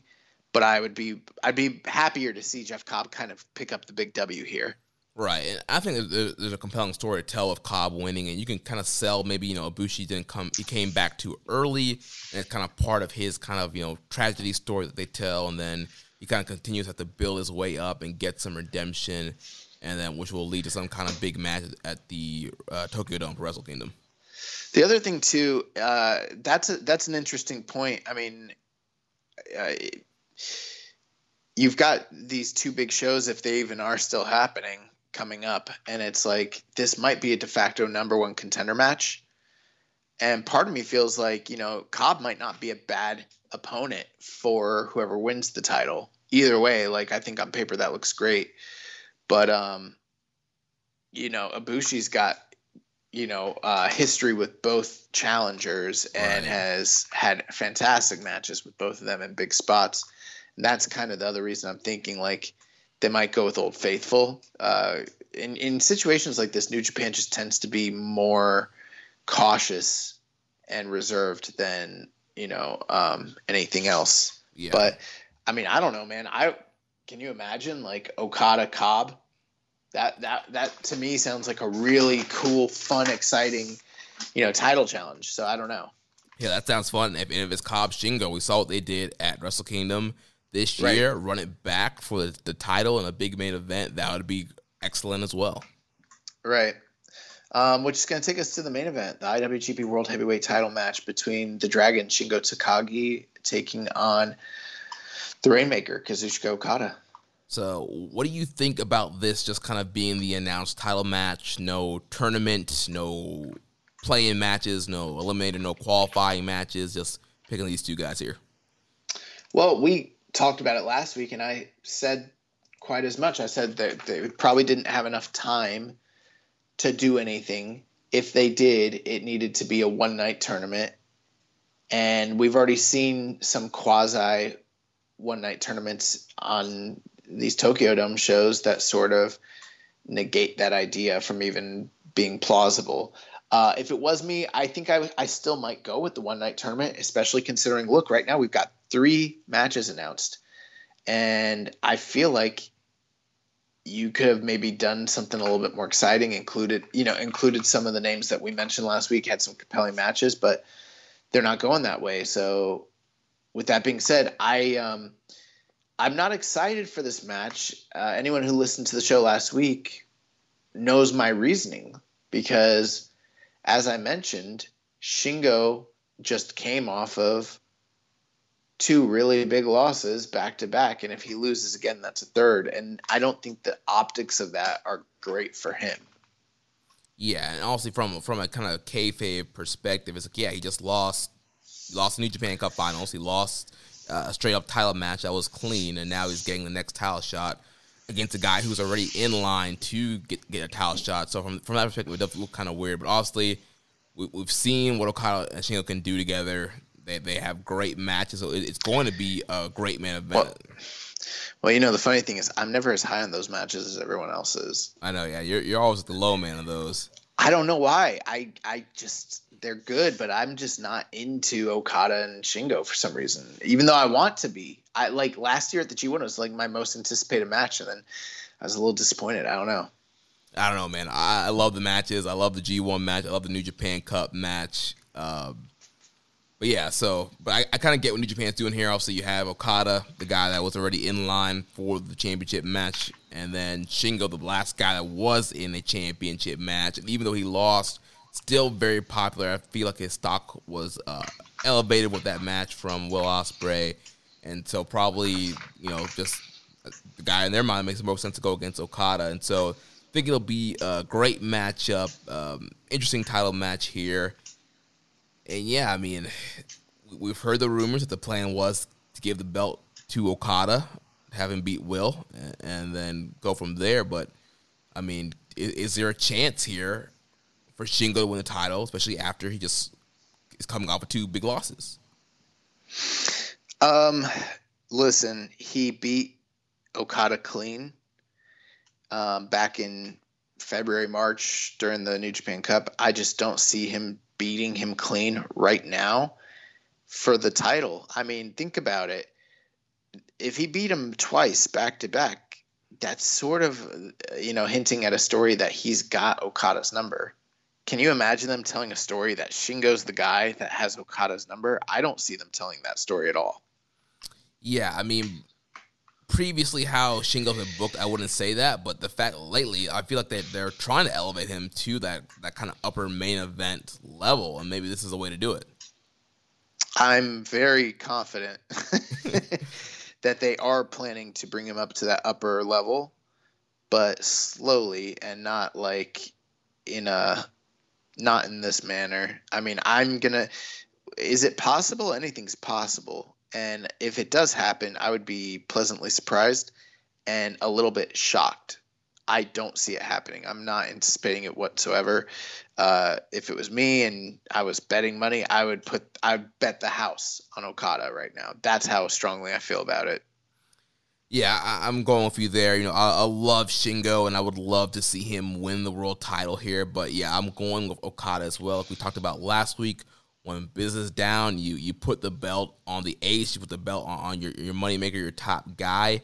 Um, so I definitely see you know putting the belt here on Okada, kind of having him you know back on on the throne here and help New Japan in this very tough time when they're kind of struggling financially and, and need as many people in in the buildings that they can fill up. And so also having Okada on top will help with that. Yeah, I mean, um, I think they just basically threw the top two guys that they had into the title match and just said fuck it because everything got ruined anyways, and that's the way they're going. And um, you know, we've heard the reports that the that the plans had been for Okada to win the title from Ospreay anyways. So I don't see them deviating from that. Although it's felt in the past like when reports like that have come out that they've audibled so it, it, yeah, they could audible to Shingo. I just I don't see it. I, I think they're going with Okada. He's they're tested, they're tried and true, and they're gonna go with him and and you know move forward. Yeah, um, and also also not a bad call, especially from a business perspective. And there's still know, also Okada's still a phenomenal wrestler, one of the best in the world, and there's some great main events you could do uh, with him as the world champ. Uh, so we had some questions on this matchup. Uh, first from already uh, Viking Pain. If, Sh- if Shingo eats a loss to Okada for the world title, will that officially make him the next Hiroki Goto? No, but it's it's not a good optic. It's not a good look. And down the line, could that be the foundation for something of that nature? Yeah. Right, because currently Goto and Suzuki are tied, right, for the most failing, or is Goto uh, ahead? Go, Goto's the most, and then Suzuki's next. And it, here's the thing: there have been people that have failed as much or more, but they all won the title.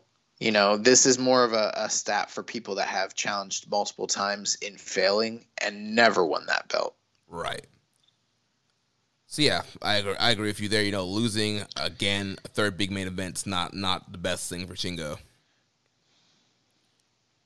And if if he doesn't eventually win, yeah, then he then he falls into that Hiroki Goto Minoru Suzuki category of getting several title shots but just never being able to win the big one. Yeah, but they've had a lot more. I mean, we're talking seven or eight, as opposed to he would be at his second title challenge and fail that's pretty standard for most guys that are, you know, eventual championship winners. It's very rare that anybody wins it on their first shot. You know, I know there have been a few a few occasions where that's taken place, but it's really rare. Yeah. Uh, next uh, set of questions here from Stephen Waiteka. If Shingo loses and this goes to three, would he be dead? You can't get heat to make him title worthy. Um, I don't think he's dead, but I mean, I, bro, it's three big losses back to back to back. Maybe they feel very confident about his connection with the crowd and the fan base and the the performances that he puts in. That he's sort of like fail proof in this moment, and maybe they think it won't hurt him too bad. Um, and there could be some truth to that. I'm not even denying that that's the case. I just kind of feel like, man, I don't know, you know. Yeah, it just it's just a tricky thing. Yeah, I just feel like it, it, Yeah, it's not the best, not the best situation here for Shingo. Because uh, then, where do you go from afterwards? You, you kind of kind of re- have to rebuild him and recoup him a little bit after this if he's going to lose. Kind of have to drop the. I, I, don't even know who would go against next, but. Uh, okay, I've got the list here. Most failed IWGP challenges. Um, Chono had 13 total. Nagata, 7. Tenzan, 7. Nakamura, 10, Tanahashi 7, Minoru Suzuki 7, and Goto at 8. So, you know, the first five guys I listed had a lot of failed challenges. Look at that. Tanahashi, 7 losses. Mm. Nakamura, 10. But, you know, these are guys that won the title. You know, I think Chono was the most, yeah, 13 before he ever won it. And he only held it for like a month and then had to drop it. He never won it again. But for active wrestlers that have you know, who are in those kind of numbers who've never won it, Goto and Suzuki are the top two. Mm. Yeah, but like you mentioned, it's, it's only uh, number two challenge here for Shingo, and so there's still plenty of time for him to eventually win the title. So we'll see what they do with him. I am really looking forward to the match, regardless, though, and um, you know, uh, I think it'll be interesting to see what this audience, this atmosphere is like, considering everything that's been going on in New Japan. This is the first really big show we've had in a little while here, um, and the trajectory and the environment, the feeling of the company has changed quite a bit just in a month. So, yeah, uh, Osaka has traditionally been one of the better clap clap, clap crowds during the pandemic, and I know. Um, you know, Reddit user PCN91. I think he's going to be going to at least one of the Road to shows. I'm not sure if he's going to Dominion also. So we might kind of get some, you know, feels of what's going on in Osaka. But we'll see if, yeah, with the state of emergency, I don't even know what the capacity for Osaka-jo Hall will be for uh, Dominion. So it'll be interesting to see, yeah, kind of what crowd size and the energy is for that show. Uh, so Steven also asks, which do you think would be better to get heat and push for next if Okada wins? Ibushi, Kenta, Cobb, or bring Mox back in? Um, I don't know. I feel like right now I would go with Jeff Cobb because he's looking like an animal. He's part of the group where the former champion, you know, had to vacate the title. He's had some big wins, and if he beats Ibushi, that kind of puts him firmly in the number one spot.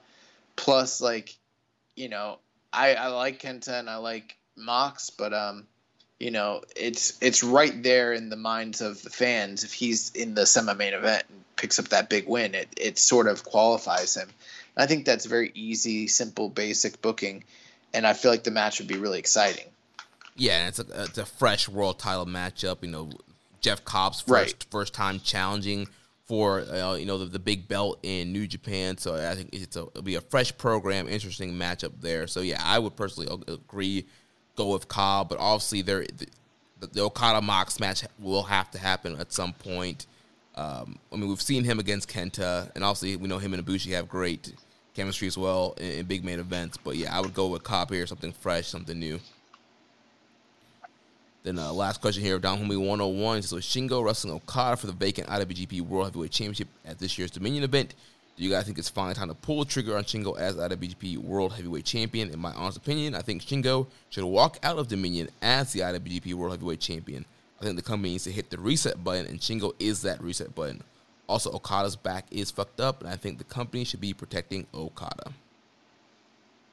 Just my opinion. I think, um, well, A, I don't know how bad hit Okada's back even really is. Um, you know, we we've talked about it at great lengths on this show about times where individuals, you know, like Tanahashi specifically is one one of them. Naito's another guy where they they work their injuries. The injuries are real, but you know, for the purpose of you know maybe sympathy or storytelling or you know, there's a lot of benefit beneficial reasons why they might embellish the uh, you know the what what's it called? Uh, the the kind of like make the injury worse than it is. Yeah, the injury. I kept thinking of the word surgery. I don't know why. Yeah, injuries that they have, And um, you know, I mean, what what did they say about what was the rumor that he had three crushed vertebrae? Yeah, there's like slip disc in his back. And, Yeah, yeah, slip discs. I mean, that's like really, really, really, really fucking serious if that's what it is. But um, I mean, I don't know. From what I think we've been told, like th- that's sort of an embellishment. Not to say he's not banked up, but like, you know, that that man probably wouldn't be walking if he had slip discs. So Right. um, apparently, yeah, it, it's kind of like the he's following the, the Tanahashi playbook. You know, exactly. you you you have a you know quote unquote crazy injury, and then you, you take some time off, you come back, and then that body part is the target for your match. And now I'm sure you know Shingo will attack the back in this match and do a lot of you know targeting of, of the back. Yeah, uh, no doubt, no doubt. Now, um, as far as like Shingo, I really don't want Shingo to win here, and the reason being, it's not that I don't want Shingo to win the title, and it's not that I don't feel like the company doesn't need a reset. But when you say a reset, in my mind, I'm thinking, yeah, they do need a reset. They need a reset to the, champion that's made them the most money and been the most stable and lucrative provider in the last decade, which is Kazuchika Okada. I don't think times like this are times where you um, kind of gamble with a, a, guy in Shingo's position who, while popular, is older and not a proven draw the way that Okada is. Okada is a proven commodity. You know, he is the ace of the company for a reason. I feel like Shingo deserves a potential title run and elevation and i don't think that this would show be the showcase where you do something like that you know i, I know traditionally dominion seems like a big show but given the nature of the clap crowds and everything like that i just don't feel like it would actually elevate him we saw how and i know it's not a one for one comparison but we we see where evil is right now when they try to elevate him in the middle of a pandemic like that on a you know, um, what was it? It was Dominion, right? Yeah, he beat Okada. Yeah. yeah. it was just a year ago, and it didn't really work out that well. I know it's a different animal and different situation, but like, I'm just feeling like if you're going to go that way with him, you need to do it in front of a full crowd. You need to do it when it matters, when it's been built up, when the heat's right, when the feeling's right. And it, this doesn't feel right to me at all. It feels like it's just thrown together. And if he were to just win it, it would be like, what's New Japan doing? Oh, okay, Shingo's champion. All right, like, you know, which is kind of a little bit what it felt like when Will won. It didn't feel like Will winning was as big of a deal as it should have been. You know, I feel like they tried that already, and it went south. So I think they just need to go with Okada for the time being. Yeah, and you made an interesting point there that with Okada being the reset, because you know they, they have been trying some different stuff. You mentioned it. They, they put the belt on Evil, they put the belt on Ibushi, they put the belt on Ospreay. you know, three guys that have never been champion before, and so yeah, now now it's time, like you mentioned, time to go back to Old Faithful. I mean, the the, books. Bro, it, it, if Okada was smart, he could cut such an incredible promo about that. you guys try to go with the rest, but they always come back to the Rainmaker. Yep. and yeah, you know, he, he he is the Rainmaker, and the books are, are looking bad right now. They, they need him to, to help with, with, you know, bring some cash in, and help, you know, draw as much as they can in, in these buildings. I heard Naito sold the most shirts of anyone in the company. I heard he got the biggest pops. Where where is he now? How about it? How about it now? Ibushi, I heard you was a god. but I saw you doing a job. oh man. He's like, you know, evil can't do it for you. Will Ospreay can't do it for you. There's only one. That's Okada, the Rainmaker. Mm-hmm. and, and then too, also too, I think with Okada as champion, also if Ospreay comes back, that story is right there. Ospreay, you know, the champion who never really lost a title, facing off the, The guy he turned on. yeah, guy he turned on, a guy who has a title, the match that was supposed to happen at Wrestle Grand Slam, like a perfect story the, there. to- the Tokyo Dome rematch. There's a lot there if they end up going that way.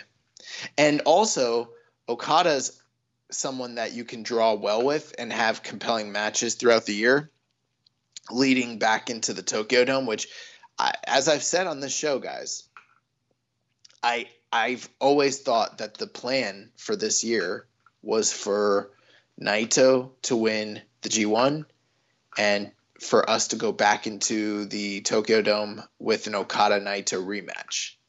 And I'm pretty sure that's where we're heading. Yeah, and that that probably makes the most sense, especially with them. We have no idea how long the state of emergency and how things are going to look with the pandemic, but they're probably not going to be able to have a full capacity for the dome again. And so, obviously, Okada Naito is not a fresh main event, so you don't have to worry about you know blowing a fresh new main event, and you know it's going to draw, and that dynamic will be well. Naito will be the challenger again, but still, new the IW world, world titles on the line. They're still popular. They could still draw. I think it'd be perfect for you know a, a limited capacity Tokyo Dome. Well, let's move on to uh, that's going to do it for our review. Let's move on to the New Japan Pro Wrestling of America portion of the show with new NJPW Strong number 42. Collision 2021 Night 4. This was May 28th. We started the show off with uh, Clark Connors defeating AJZ, 9 minutes, 38 seconds. Yeah. Uh, I thought this was pretty good. Yeah, I thought AJZ looked better here than he did in, in, in the Rocky match. I thought he was uh, a little bit more aggressive here. Uh, Clark looked great as well. Um, yeah, really looking liking the development of Clark here, going kind of going forward. Not a big fan of kind of the finish he had here, kind of a, like a spin out kind of power bomb thing. Um, yeah, they're they're they're workshopping it. We'll figure it out. Yeah. Um, next match of the night, El Phantasmo defeated Wheeler Yuta, 14 minutes six seconds. This is uh, what the second time we've seen Wheeler Yuta. Yes. So kind of a showcase here against El Phantasmo. I thought uh, this was pretty good. I thought Wheeler Yuta looked good. Phantasmo, you know, being the dick and heel that he normally is, picks up the win. 14 minutes. He's kind of having sort of a standout year, making the best he can of a terrible situation. You know, um, great showings in uh, New Japan, and then over here in Strong, and then the shots he did over in Impact, kind of, kind of all over the place. Yeah, and absolutely hilarious. You know, trying to get the crowds, the the empty crowd to clap, and just doing the stuff to get heat, and just being so obnoxious and such a douchebag. Just helps his character so much. And yeah, I thought Wheeler Yuta looked really good here. I think Yuta's the guy they should try and kind of get locked up for strong, great technical wrestler. Can do some high flying, and I think would be a guy that once borders open up will be a great addition to uh, uh, Super Juniors as well. Um, and then the the main event, the match that I think everyone wants to hear about, uh, the New Japan Strong Openweight Title match, uh, as Filthy Tom Lawler, along with Team Filthy, Danny Limelight and JR Kratos, defeated Chris Dickinson to retain the NJPW Strong Openweight title. 21 minutes, 16 seconds, the longest match in Strong history. Yeah, I thought this main event was awesome. Like you mentioned, yeah, longest match in Strong history. I think it's probably the best match in strong history. Um, and, you know, they've been normally keeping their main events or just matches in general not not too long, pretty short. You know, also we haven't had anything crazy long, but I think with the style that Lawler and Dickinson wrestle, it, it works in empty arena and it works this match length. It's definitely more of a fight feel. We saw a lot of grappling, a lot of strikes, a lot of submission, um, kind of blood sport esque kind of, of matchup here um, and really, really enjoyed it. Um, a lot of great striking exchange, a lot of great submission exchanges here. Yeah, I, I, thought this was really fantastic. I thought these guys worked really well together. Uh, they've wrestled, I believe, and Beyond in the past. That match is very good, but this had a different feeling um, to it. You know, there was a lot of personal emotion mixed in just because the betrayal, you know, them kind of excommunicating um, Chris Dickinson from the group.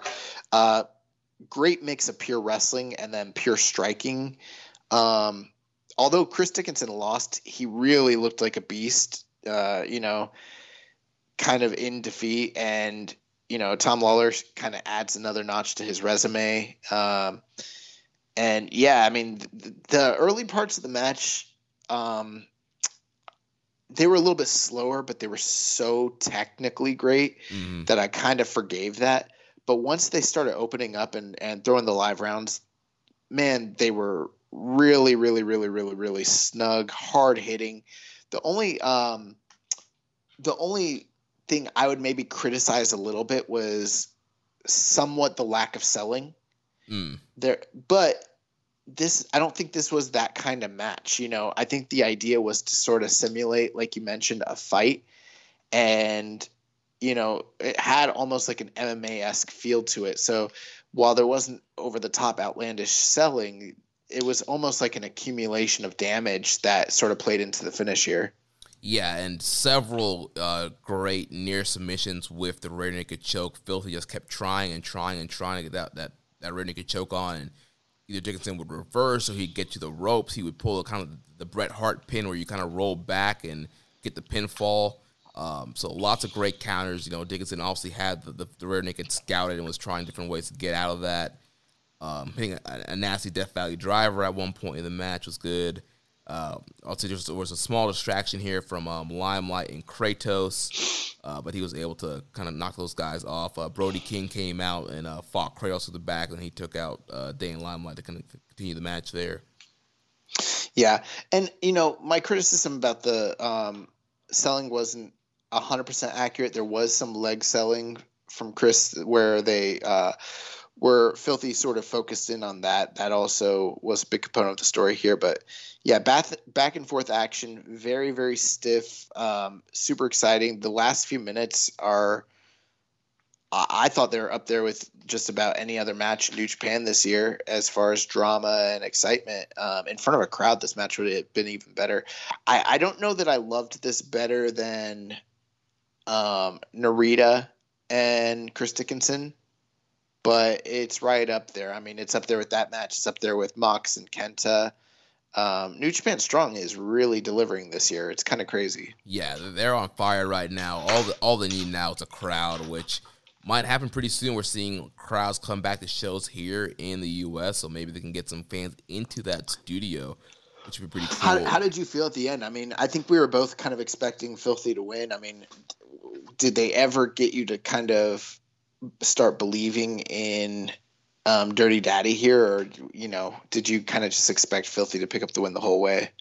Uh, I pretty much kind of expected Filthy to pick to pick up the win, but I mean, I, I was, was kind of bought with just how many times he kept reversing the rear naked choke and just how right. and Filthy was just not getting it in. So at first I was like, oh, maybe Filthy would like debut a new finish, or maybe Dickinson's just gonna pull an upset here and just get the win. But yeah, the clothing stretch was great, like you mentioned, busting out a lot of big moves. Um, like Lawler busted out the, the Tenzan Tombstone driver. He's hitting a lot of big exploders. Um, a lot of a lot of great suplexes. Uh, he did a, a sleeper suplex uh, at one point towards the end, which was awesome. Which uh, eventually set up for him to um, get the rear naked choke and to put Dirty Daddy away. Um, and then in the post match, we had Karl Fredericks um, confronting Lawler in the backstage promo, um, talking about how he eliminated him in the, the eight man elimination match and how he's, he's gunning Lawler. So like we like we talked about uh, last week, it looks like we are setting up for uh, Tom Lawler against uh, Karl Fredericks for the next strong title match, whenever that might be. Yeah, that's exciting. Um, that's like the first really big, authentic opportunity for one of these LA Dojo, you know, um, graduates. So you know that that will be a big showcase show, uh, you know, match. I I don't know that we've really seen the best that um, Karl has to offer just yet. I mean, we've seen flashes of it. Yeah, but um, I, I, feel like the, the injury really kind of cut off his momentum. I feel like he was really kind of getting into his groove and you know, kind of you know, getting some good matches in, and then the injury kind of derailed him, and he was kind of off TV for a while. So yeah, I think he's kind of pinging back some momentum here. Yeah, but this will be an opportunity to kind of um, display what what's really there, and I love that they, for these last two title matches, they've really given it they've given it a huge stage and big fight feel, and the idea that that's kind of going to be what that what this title represents for the show going forward is something I could definitely get behind. So I'm excited for that, you know, quite a bit yeah, they're, they're, they're doing uh, VTRs, you know, hype packages, um, some interviews, some promos, and then yeah, big fight feel, big presentation, making the title very important. Yeah, I'm I'm loving what they're doing here. Awesome. So uh, next week, the road to Ignition 2021 starts. TJP will be wrestling Kevin Knight in the opener. Second match of the night, Adrian Quest against Barrett Brown. This match is sort of a you know, a play off the story that Barrett Brown has been unable to get the W in his time with New Japan Strong and Adrian Quest, his former partner, he turned on him, so it's sort of a grudge match there. Yep. Kind of crossroads match for Barrett Brown. And then the main event is uh, very exciting as we will be seeing um, the leader of the Bread Club, the strongest lariat, Satoshi Kojima, teaming up with Karl Fredericks to take on Team Filthy, JR Kratos, and Danny Limelight, which um, you know, Kojima has been making the rounds, doing some impact shots. Now he's here on Strong. That's uh, something I'm really looking forward to. I know you are. Yeah, very excited. My man Satoshi Kojima showing up here in Strong.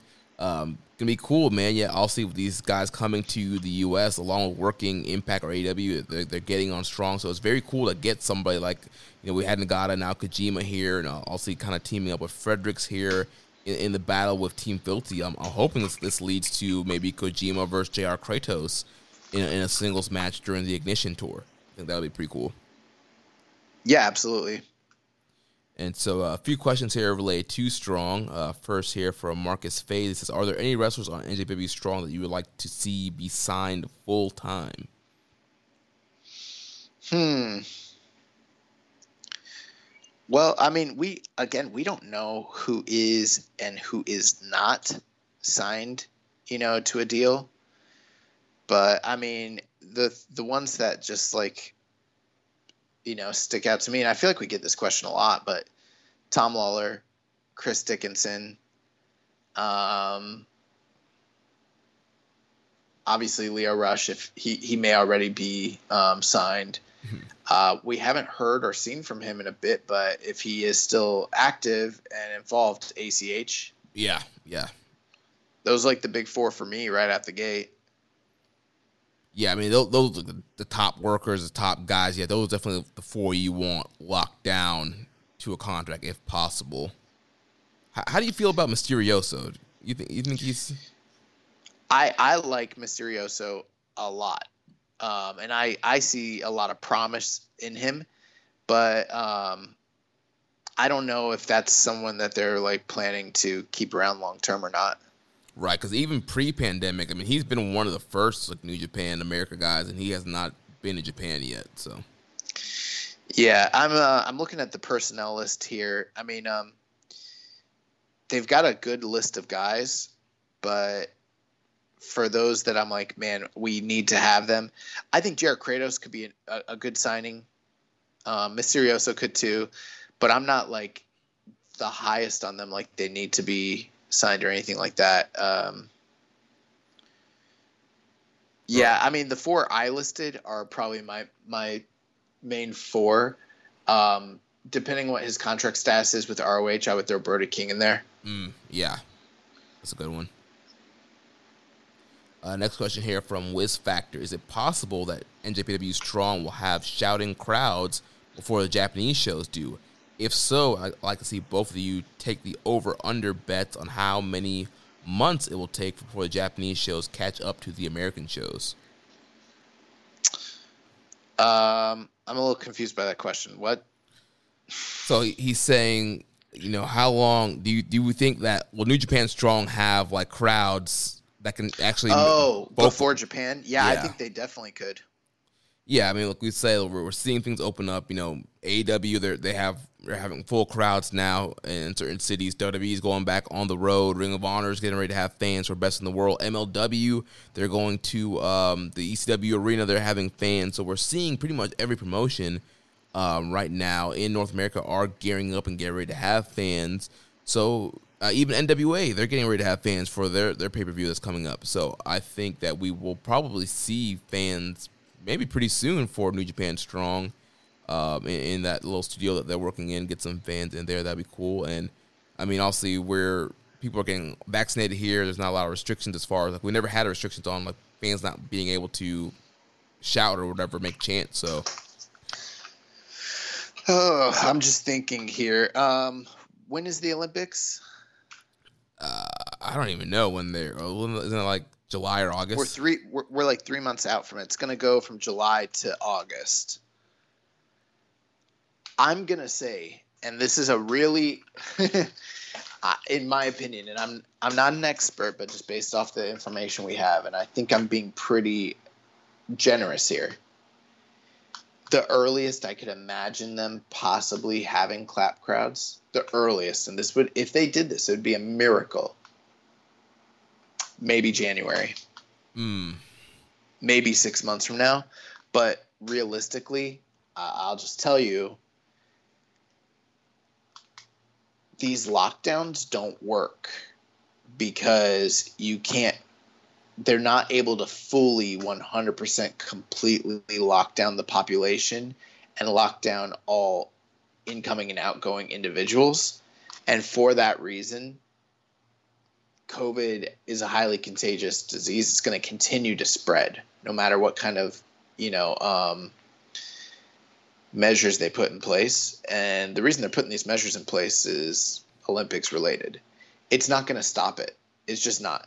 It might limit the spread, but it is coming at a price. I mean, there are a lot of, you know, things that we saw this past year with like work situations, job situations, schooling, mental health, you know, physical health, you know, monetary well-being. All the all these different things are also important considerations. The reality is like in countries where they are able to shut everything down like New Zealand, Australia, they they murked this thing. But like Japan can't do that at this point. It's been over a year. The monkey's out of the bag. Um, what is going to help and what is going to work is the thing that's been proven to work in other countries, and that's a vaccine. And they have, in some cases, limited access to it, and then in other cases, culturally people don't take vaccines there, from what I understand. So right now, I think they're at like six percent vaccinated, which is not great considering the Olympics is three months out.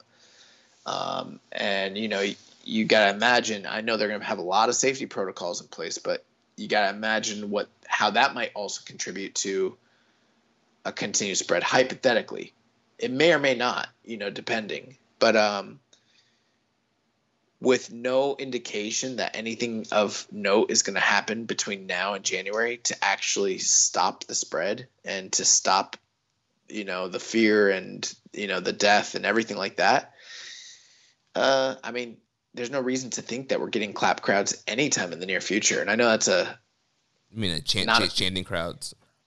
Yeah, chanting crowds. And bro, the way we're going, like we're getting diminished crowds more and more as time goes on. So right. I mean, we're, we're I feel like we're going backwards. We, we are going backwards, and it's not all about us and our enjoyment of the product. I mean, that's the least of anything. But you know, since that's what we're discussing, you know, that is what it is. Um, I could see it being pushed out even further than six months. I could see it being pushed out to eight months, ten months, a year before we're like before they're where they need to be which is unfortunate because the country actually handled Corona, relatively speaking, very well early on. But I mean, at this point, the only answer for to obtain herd immunity is a vaccination. They need to get vaccinated, and that's that is just the reality of the situation for yeah. them and their country.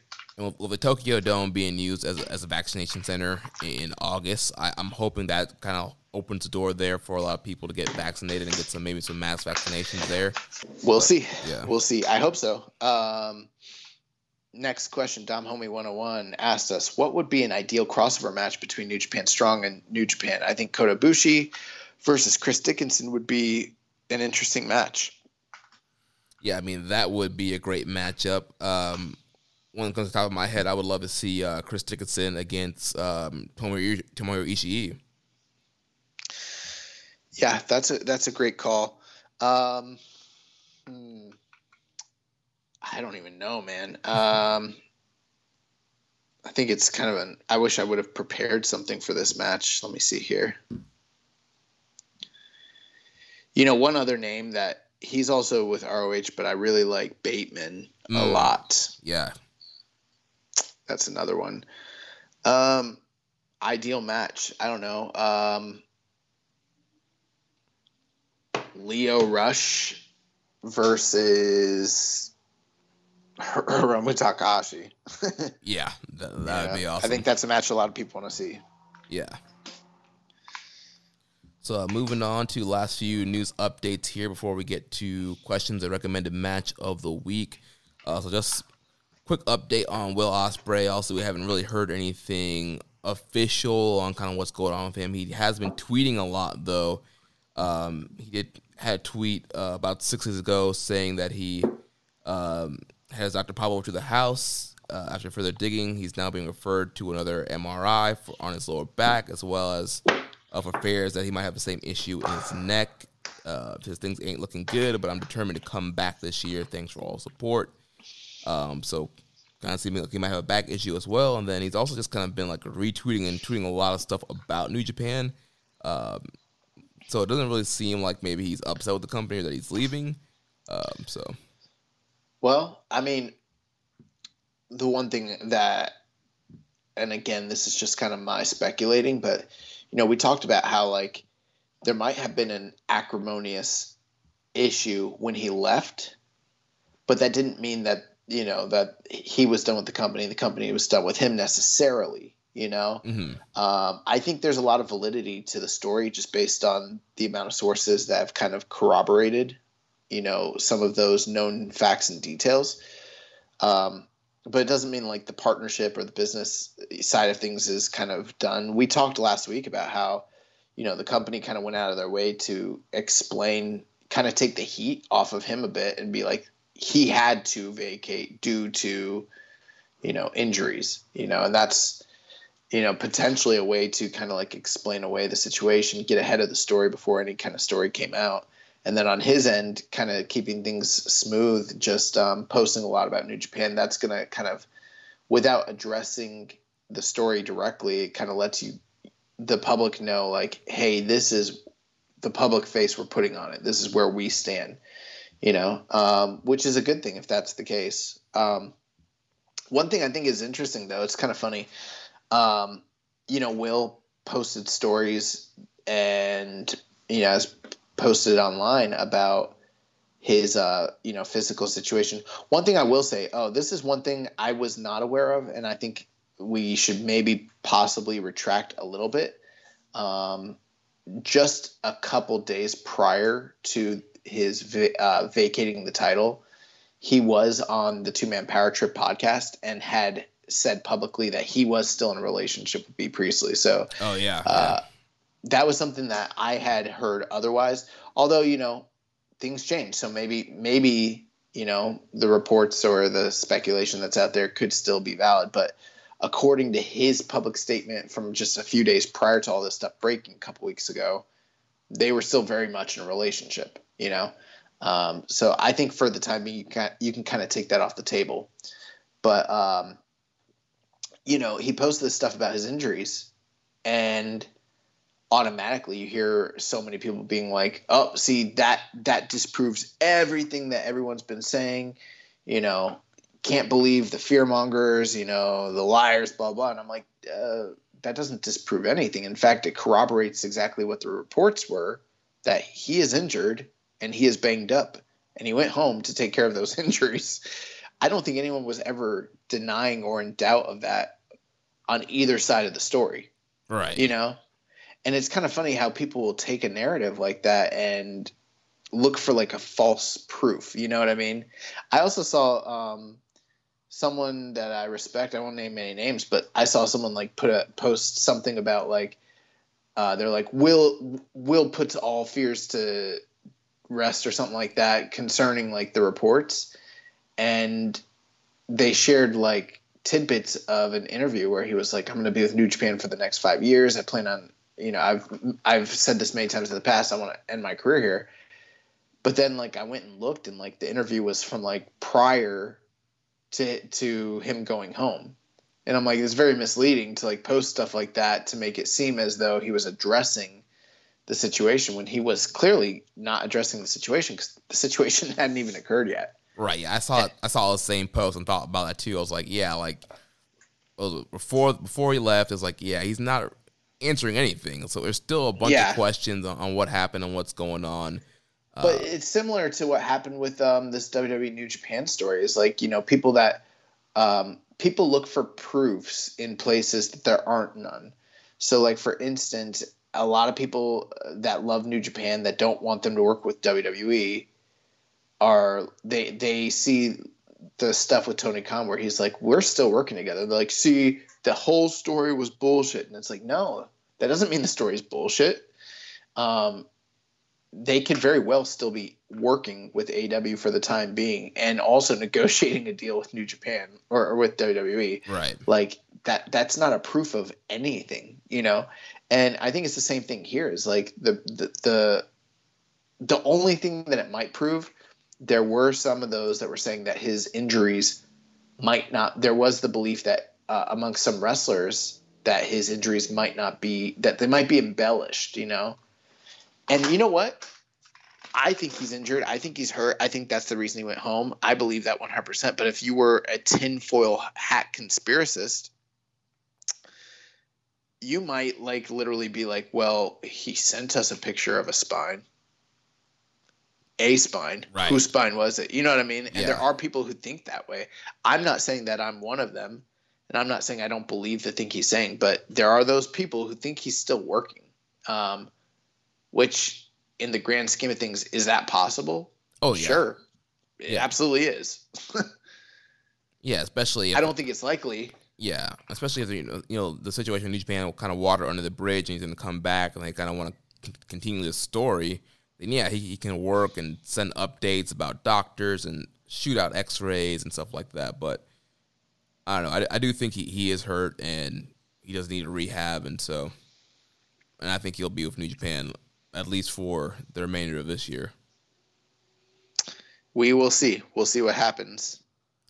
Uh, so then in our uh, Forbidden Door update, we had Satoshi Kojima making his Impact debut last week, and he called out uh, former rival Joe Doering. So it'll be Satoshi Kojima versus Joe Doering at Against All Odds, uh, the next Impact Plus special.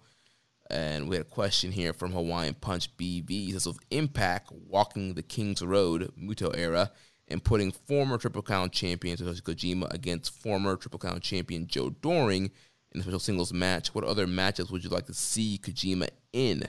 When it's safer in Japan and Impact can and send talent over, would you like to see Joe Doering competing in New Japan? Maybe him and someone from Violent by Design can bring some new blood into the World Tag League. Also, have you seen Kojima's review of Panda Express, and what do you think he meant by a lot of wank? Um, I was not aware. You know, I'm not as big on All Japan, especially from that Muto um, time frame. But yeah, I I didn't know that they had a a Triple Crown title match in 2010. Um, that's very interesting. I might want to track that down. I kind of thought Joe Doering was after Kojima's time in All Japan, to be honest. So I wasn't even fully aware he was there. You know, it looks like Joe Doering, Joe Doering was like working there going back to 07. That's kind of crazy. Maybe even earlier. Who knows? That's crazy. Um, yeah, I just want to throw that out there. yeah. But yeah, I mean, this should be a pretty hard hitting match, good matchup here for Kojima. Um, yeah, kind of. And any other matches you want to see him in uh, in Impact that you could think of? Uh, maybe a, a match with Moose might be pretty interesting. Um, trying to think if there's anybody else that really stands out. That I'm like, Ken, Ken, Kenny Omega. yeah, yeah. I, think I think Kenny needs to hold the strongest arm. Give my man Kojima that, that uh. Impact World title. Let Kojima run the territory for a little bit. So that's what I think. I'd be okay with Black Taurus wrestling Kojima. Oh yeah, dude. I all the funny thing is I, I watched Impact last week because I was on uh eight bit suplex on the network here. Check that out. And I, I watched the Kojima, you know, the debut and calling out Doering. Yeah, I, and Black Taurus was on that episode. I always forget that he's on there because I hate the way they use him. They got him stuck in the decay with Crazy Steve. It's like, why aren't you pushing Yeah. this man? Like Black Taurus should be I- the X I- champion. He's not a he's not a major part of the show or anything like that. Um, I'm kind of like just looking over the roster and I'm like, they got some good people, but there's not like anyone that I'm like. There, there really are no matches where I'm like, oh man, I would love to see Rhino against Kojima. You know, like Right. although that does kind of sound cool, but there's Maybe not like- much there that I'm like excited about. Yeah. Maybe maybe Josh Alexander. I like Josh Mm. Alexander a lot. Maybe Yeah. I'd be into that. Yeah, that that would be cool. Yeah, I think there might be some more, potential matchups for him in AEW. Yeah, he also mentioned Joe Doering coming to New Japan. I, I doubt that that would happen, just given his previous affiliation with uh, All Japan. Uh, plus, I've heard that he, in recent years, has just not been the same guy that he was a couple, even just like three or four years ago. So I don't even know if I'd really want to see him in New Japan at this point. Yeah, honestly, I haven't. I'm not familiar with his work in, in his prime, and I have not seen any of his New Japan Just, stuff. just think, just think. Uh, he, he's honestly, he's just a power move, uh, like a updated Stan Hansen with power moves, literally. Gotcha. Very similar. I mean, very, very, very similar. He's all like Joe Doering was awesome. There's a Jun Akiyama match from January like third, 2015. That maybe it's from January 1st. I don't know. It it murders. Like it's an incredible match if you've never seen it. Yeah, I'll check that out. I also want to check out the, uh, the, the match he had with Kojima as well, leading into this uh, match up against against all odds. Also, um, based on Kojima's review of Panda Express, I just have to assume there's a lot of masturbation in Panda Express. Yeah, so for That's that's what I assume, right? for people who didn't uh, see it, so it was on Instagram. He says, "When I'm staying in Los Angeles, I have a very favorite meal. It's a Chinese dish called Panda Express. In a lot of wank, I'm going to ch- I'm going to choose what I like and put it in. This is really super delicious, and I ate it almost every day. If you eat too much, you'll get fat. With the then he put the little water drop emojis. Yeah. What the fuck? Sound like he, I don't know. sounds like he's getting more than Panda Express when he's in LA. Sound, yeah. I don't even. I- I don't even want to begin to speculate because I have no idea what that means. So Yeah. Clearly, probably just a, mistranslation. If he's he's probably trying to use a Google Translate or something and didn't copy over correctly. Uh, in other news, um, New Japan Strong Show on May 7th, where Jon Moxley and Chris Dickinson defeated Nagata and Narita. The original idea is reportedly to reform Moxley and Shota Shooter Umino as a tag team, but Umino was injured and Moxley picked Dickinson to be the replacement. So we kind of missed out on that one. Yeah, Um, that that would have been great. I mean, yeah, I think that would have definitely fans would have really loved. Yeah, seeing Mox and Shooter together. I can't wait for Moxley to like win the title and then Shota Umino to like come out of the crowd and like fucking challenge him and beat his ass. uh, this week's free match of the week: Will Ospreay versus Kazuchika Okada from the 46th anniversary event. Now it's time for some questions. Yeah. Uh, so first, uh, Wheeljack eighty three says, "Is it time for NJPW to go on a temporary hiatus?" Shut your mouth. no, why would they go on a hiatus? That would be bad for business. we, we just had a couple week hiatus. yeah, I feel like we've been on a hiatus for a couple months now. Like hell no. Yeah. Next question. Next Zach. question from Zach at Tiffin Buck. When do we see Young Boy and the Fiend on a Road to Dominion show? Never. Next question.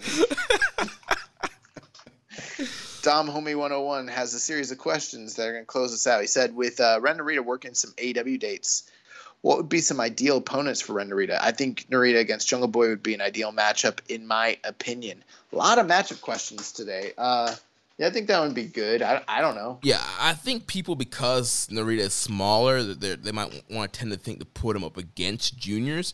But he's a very good striker and you know grappling guy. So I, I would I would think I would see him against more guys that can like strike with him. Like I think a singles match with him and Mox could be good. Um, him and JD Drake, I think that's more could be kind of a good. Those guys can kind of slug at it at each other. Yeah, that one sounds cool. Um, Cody. See him. He beat Cody's ass. Put him in that Narita special, tap him out. Um, speak. Uh, him and Eddie Kingston would probably be really good. Yeah, yeah. Um, so that's one I would probably like to see. Um, I don't know. I'll throw one other one out there just so we can move on. Um, how about Miro? Again, yeah, another kind of heavy hitter striker guy that Narita can try and keep up with there. Yeah, that would be fun. Throw last one out there for you. Uh, Rey Fenix, because why the fuck not? Why not? Yeah. Rey Fenix makes everything great, so that that'd be awesome.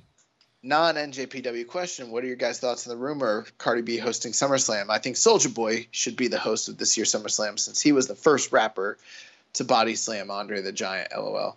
I don't I don't understand your question, and I I will not respond to it.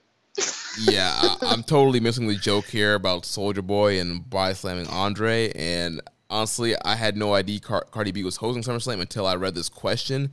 Uh, That's the rumor. Yeah, so I I have no, you know, good. Oh, I'll tell you what, I'm not watching SummerSlam this year. It's happening the same night as Errol Spence Jr. against Manny Pacquiao. Mm. Um, Errol Spence Jr. versus Manny Pacquiao. The big dog versus you know, the leader of the C Nation. I don't, um, you know, I, I'm, I'm probably gonna watch the boxing fight. I don't know, man. Battle for you know WWE supremacy between the, the big dog and Mister Never Give Up. Acknowledge me, John.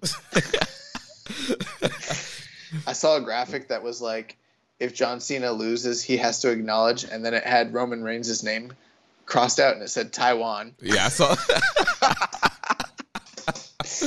Last question. Any thoughts on the recent Devin Haney versus Jorge Linares fight? I was truly impressed about the performance by Devin Haney. Devin did his thing. His jab, his body work was on point.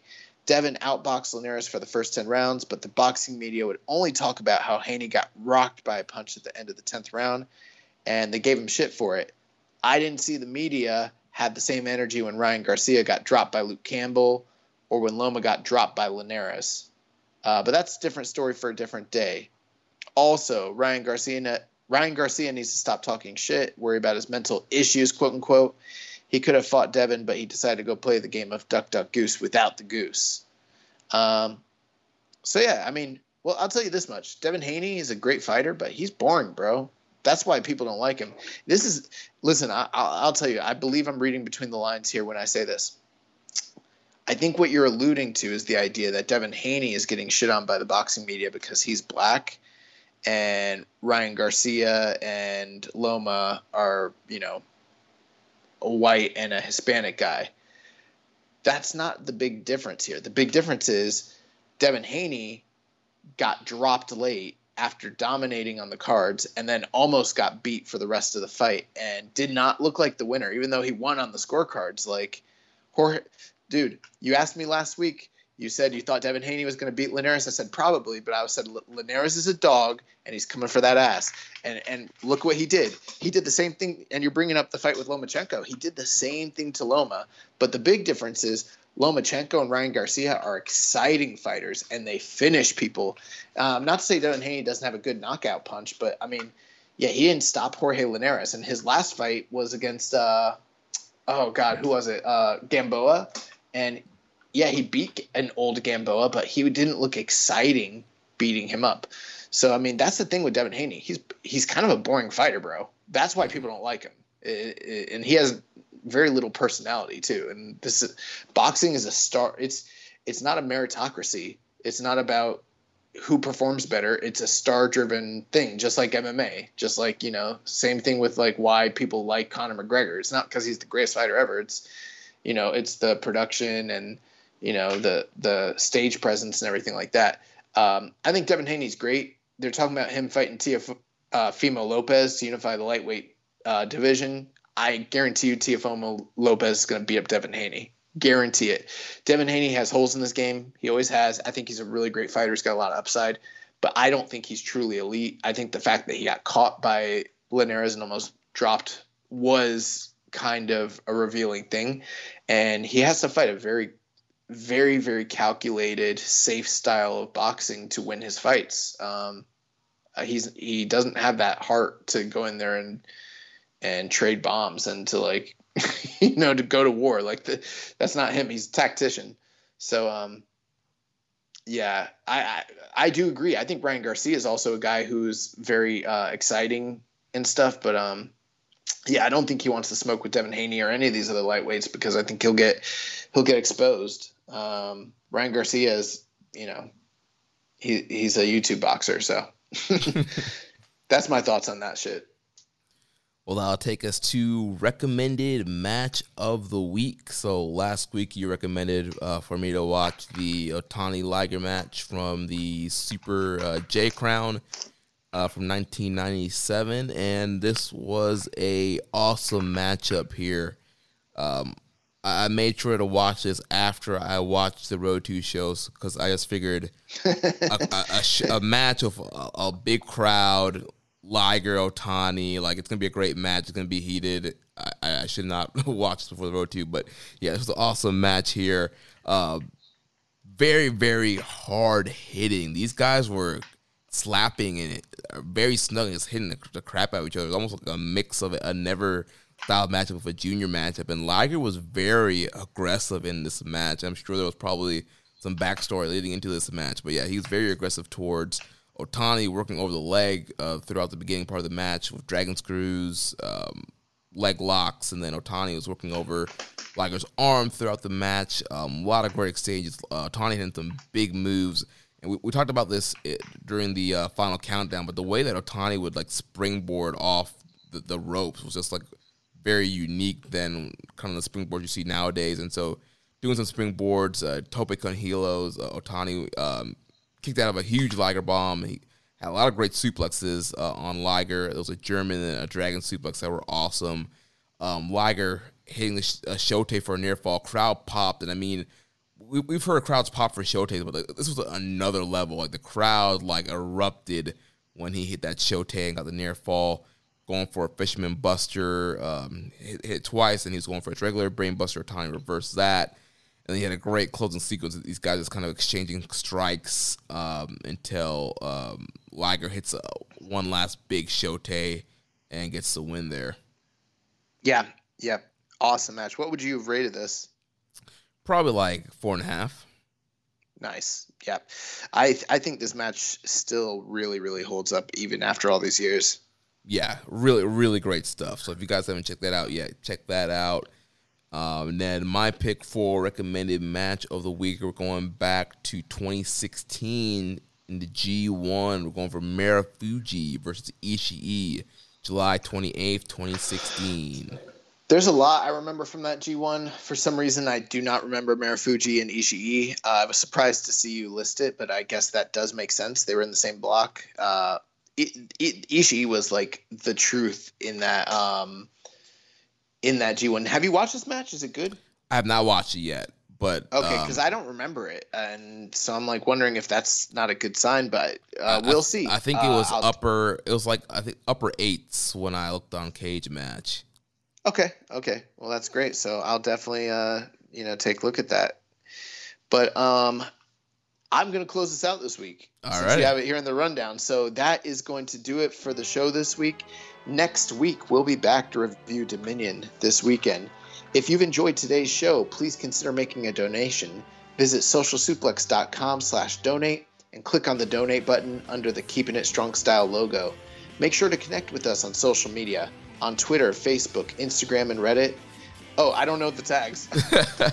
yeah, on Twitter, you can find us at KI Strong Style Network at Suplex. You can follow me at Jeremy L. Donovan. Facebook, we're facebook.com slash social suplex. Also find us in the Wrestling Square Circle Facebook group, facebook.com slash group slash wrestling square circle. Instagram, we're at social suplex. Reddit on the Pro Back Guide. Also just keeping it strong style. Email me, Jeremy at socialsuplex.com. Yeah, uh, every time I go on a show and they're like, what are your guys' plugs? I'm like, our Twitter handle is at KI Strong Style. like anything else? I'm like, yeah, there's some other stuff, but I don't know it. uh, check out all the other shows on the Social Suplex Podcast Network. On Sundays, we have One Nation Radio hosted by Rich Latta and James Boyd. Wednesdays, we have the Ricky and Clive Wrestling Show from Scotland. Thursdays, the Grave Consequences Show with Caleb and Maserati. Uh, Friday, 8 Bit Suplex with Josh number two and Sandy. Saturdays, All Things Elite with Floyd Johnson and then um, the Great Match Generator. Don't forget to subscribe and leave a rating and review. We'll catch you next week on Keeping It Strong Style, the ace of podcasts. Ichiban. Thank you for listening to Keeping It Strong Style. We'll see you next time.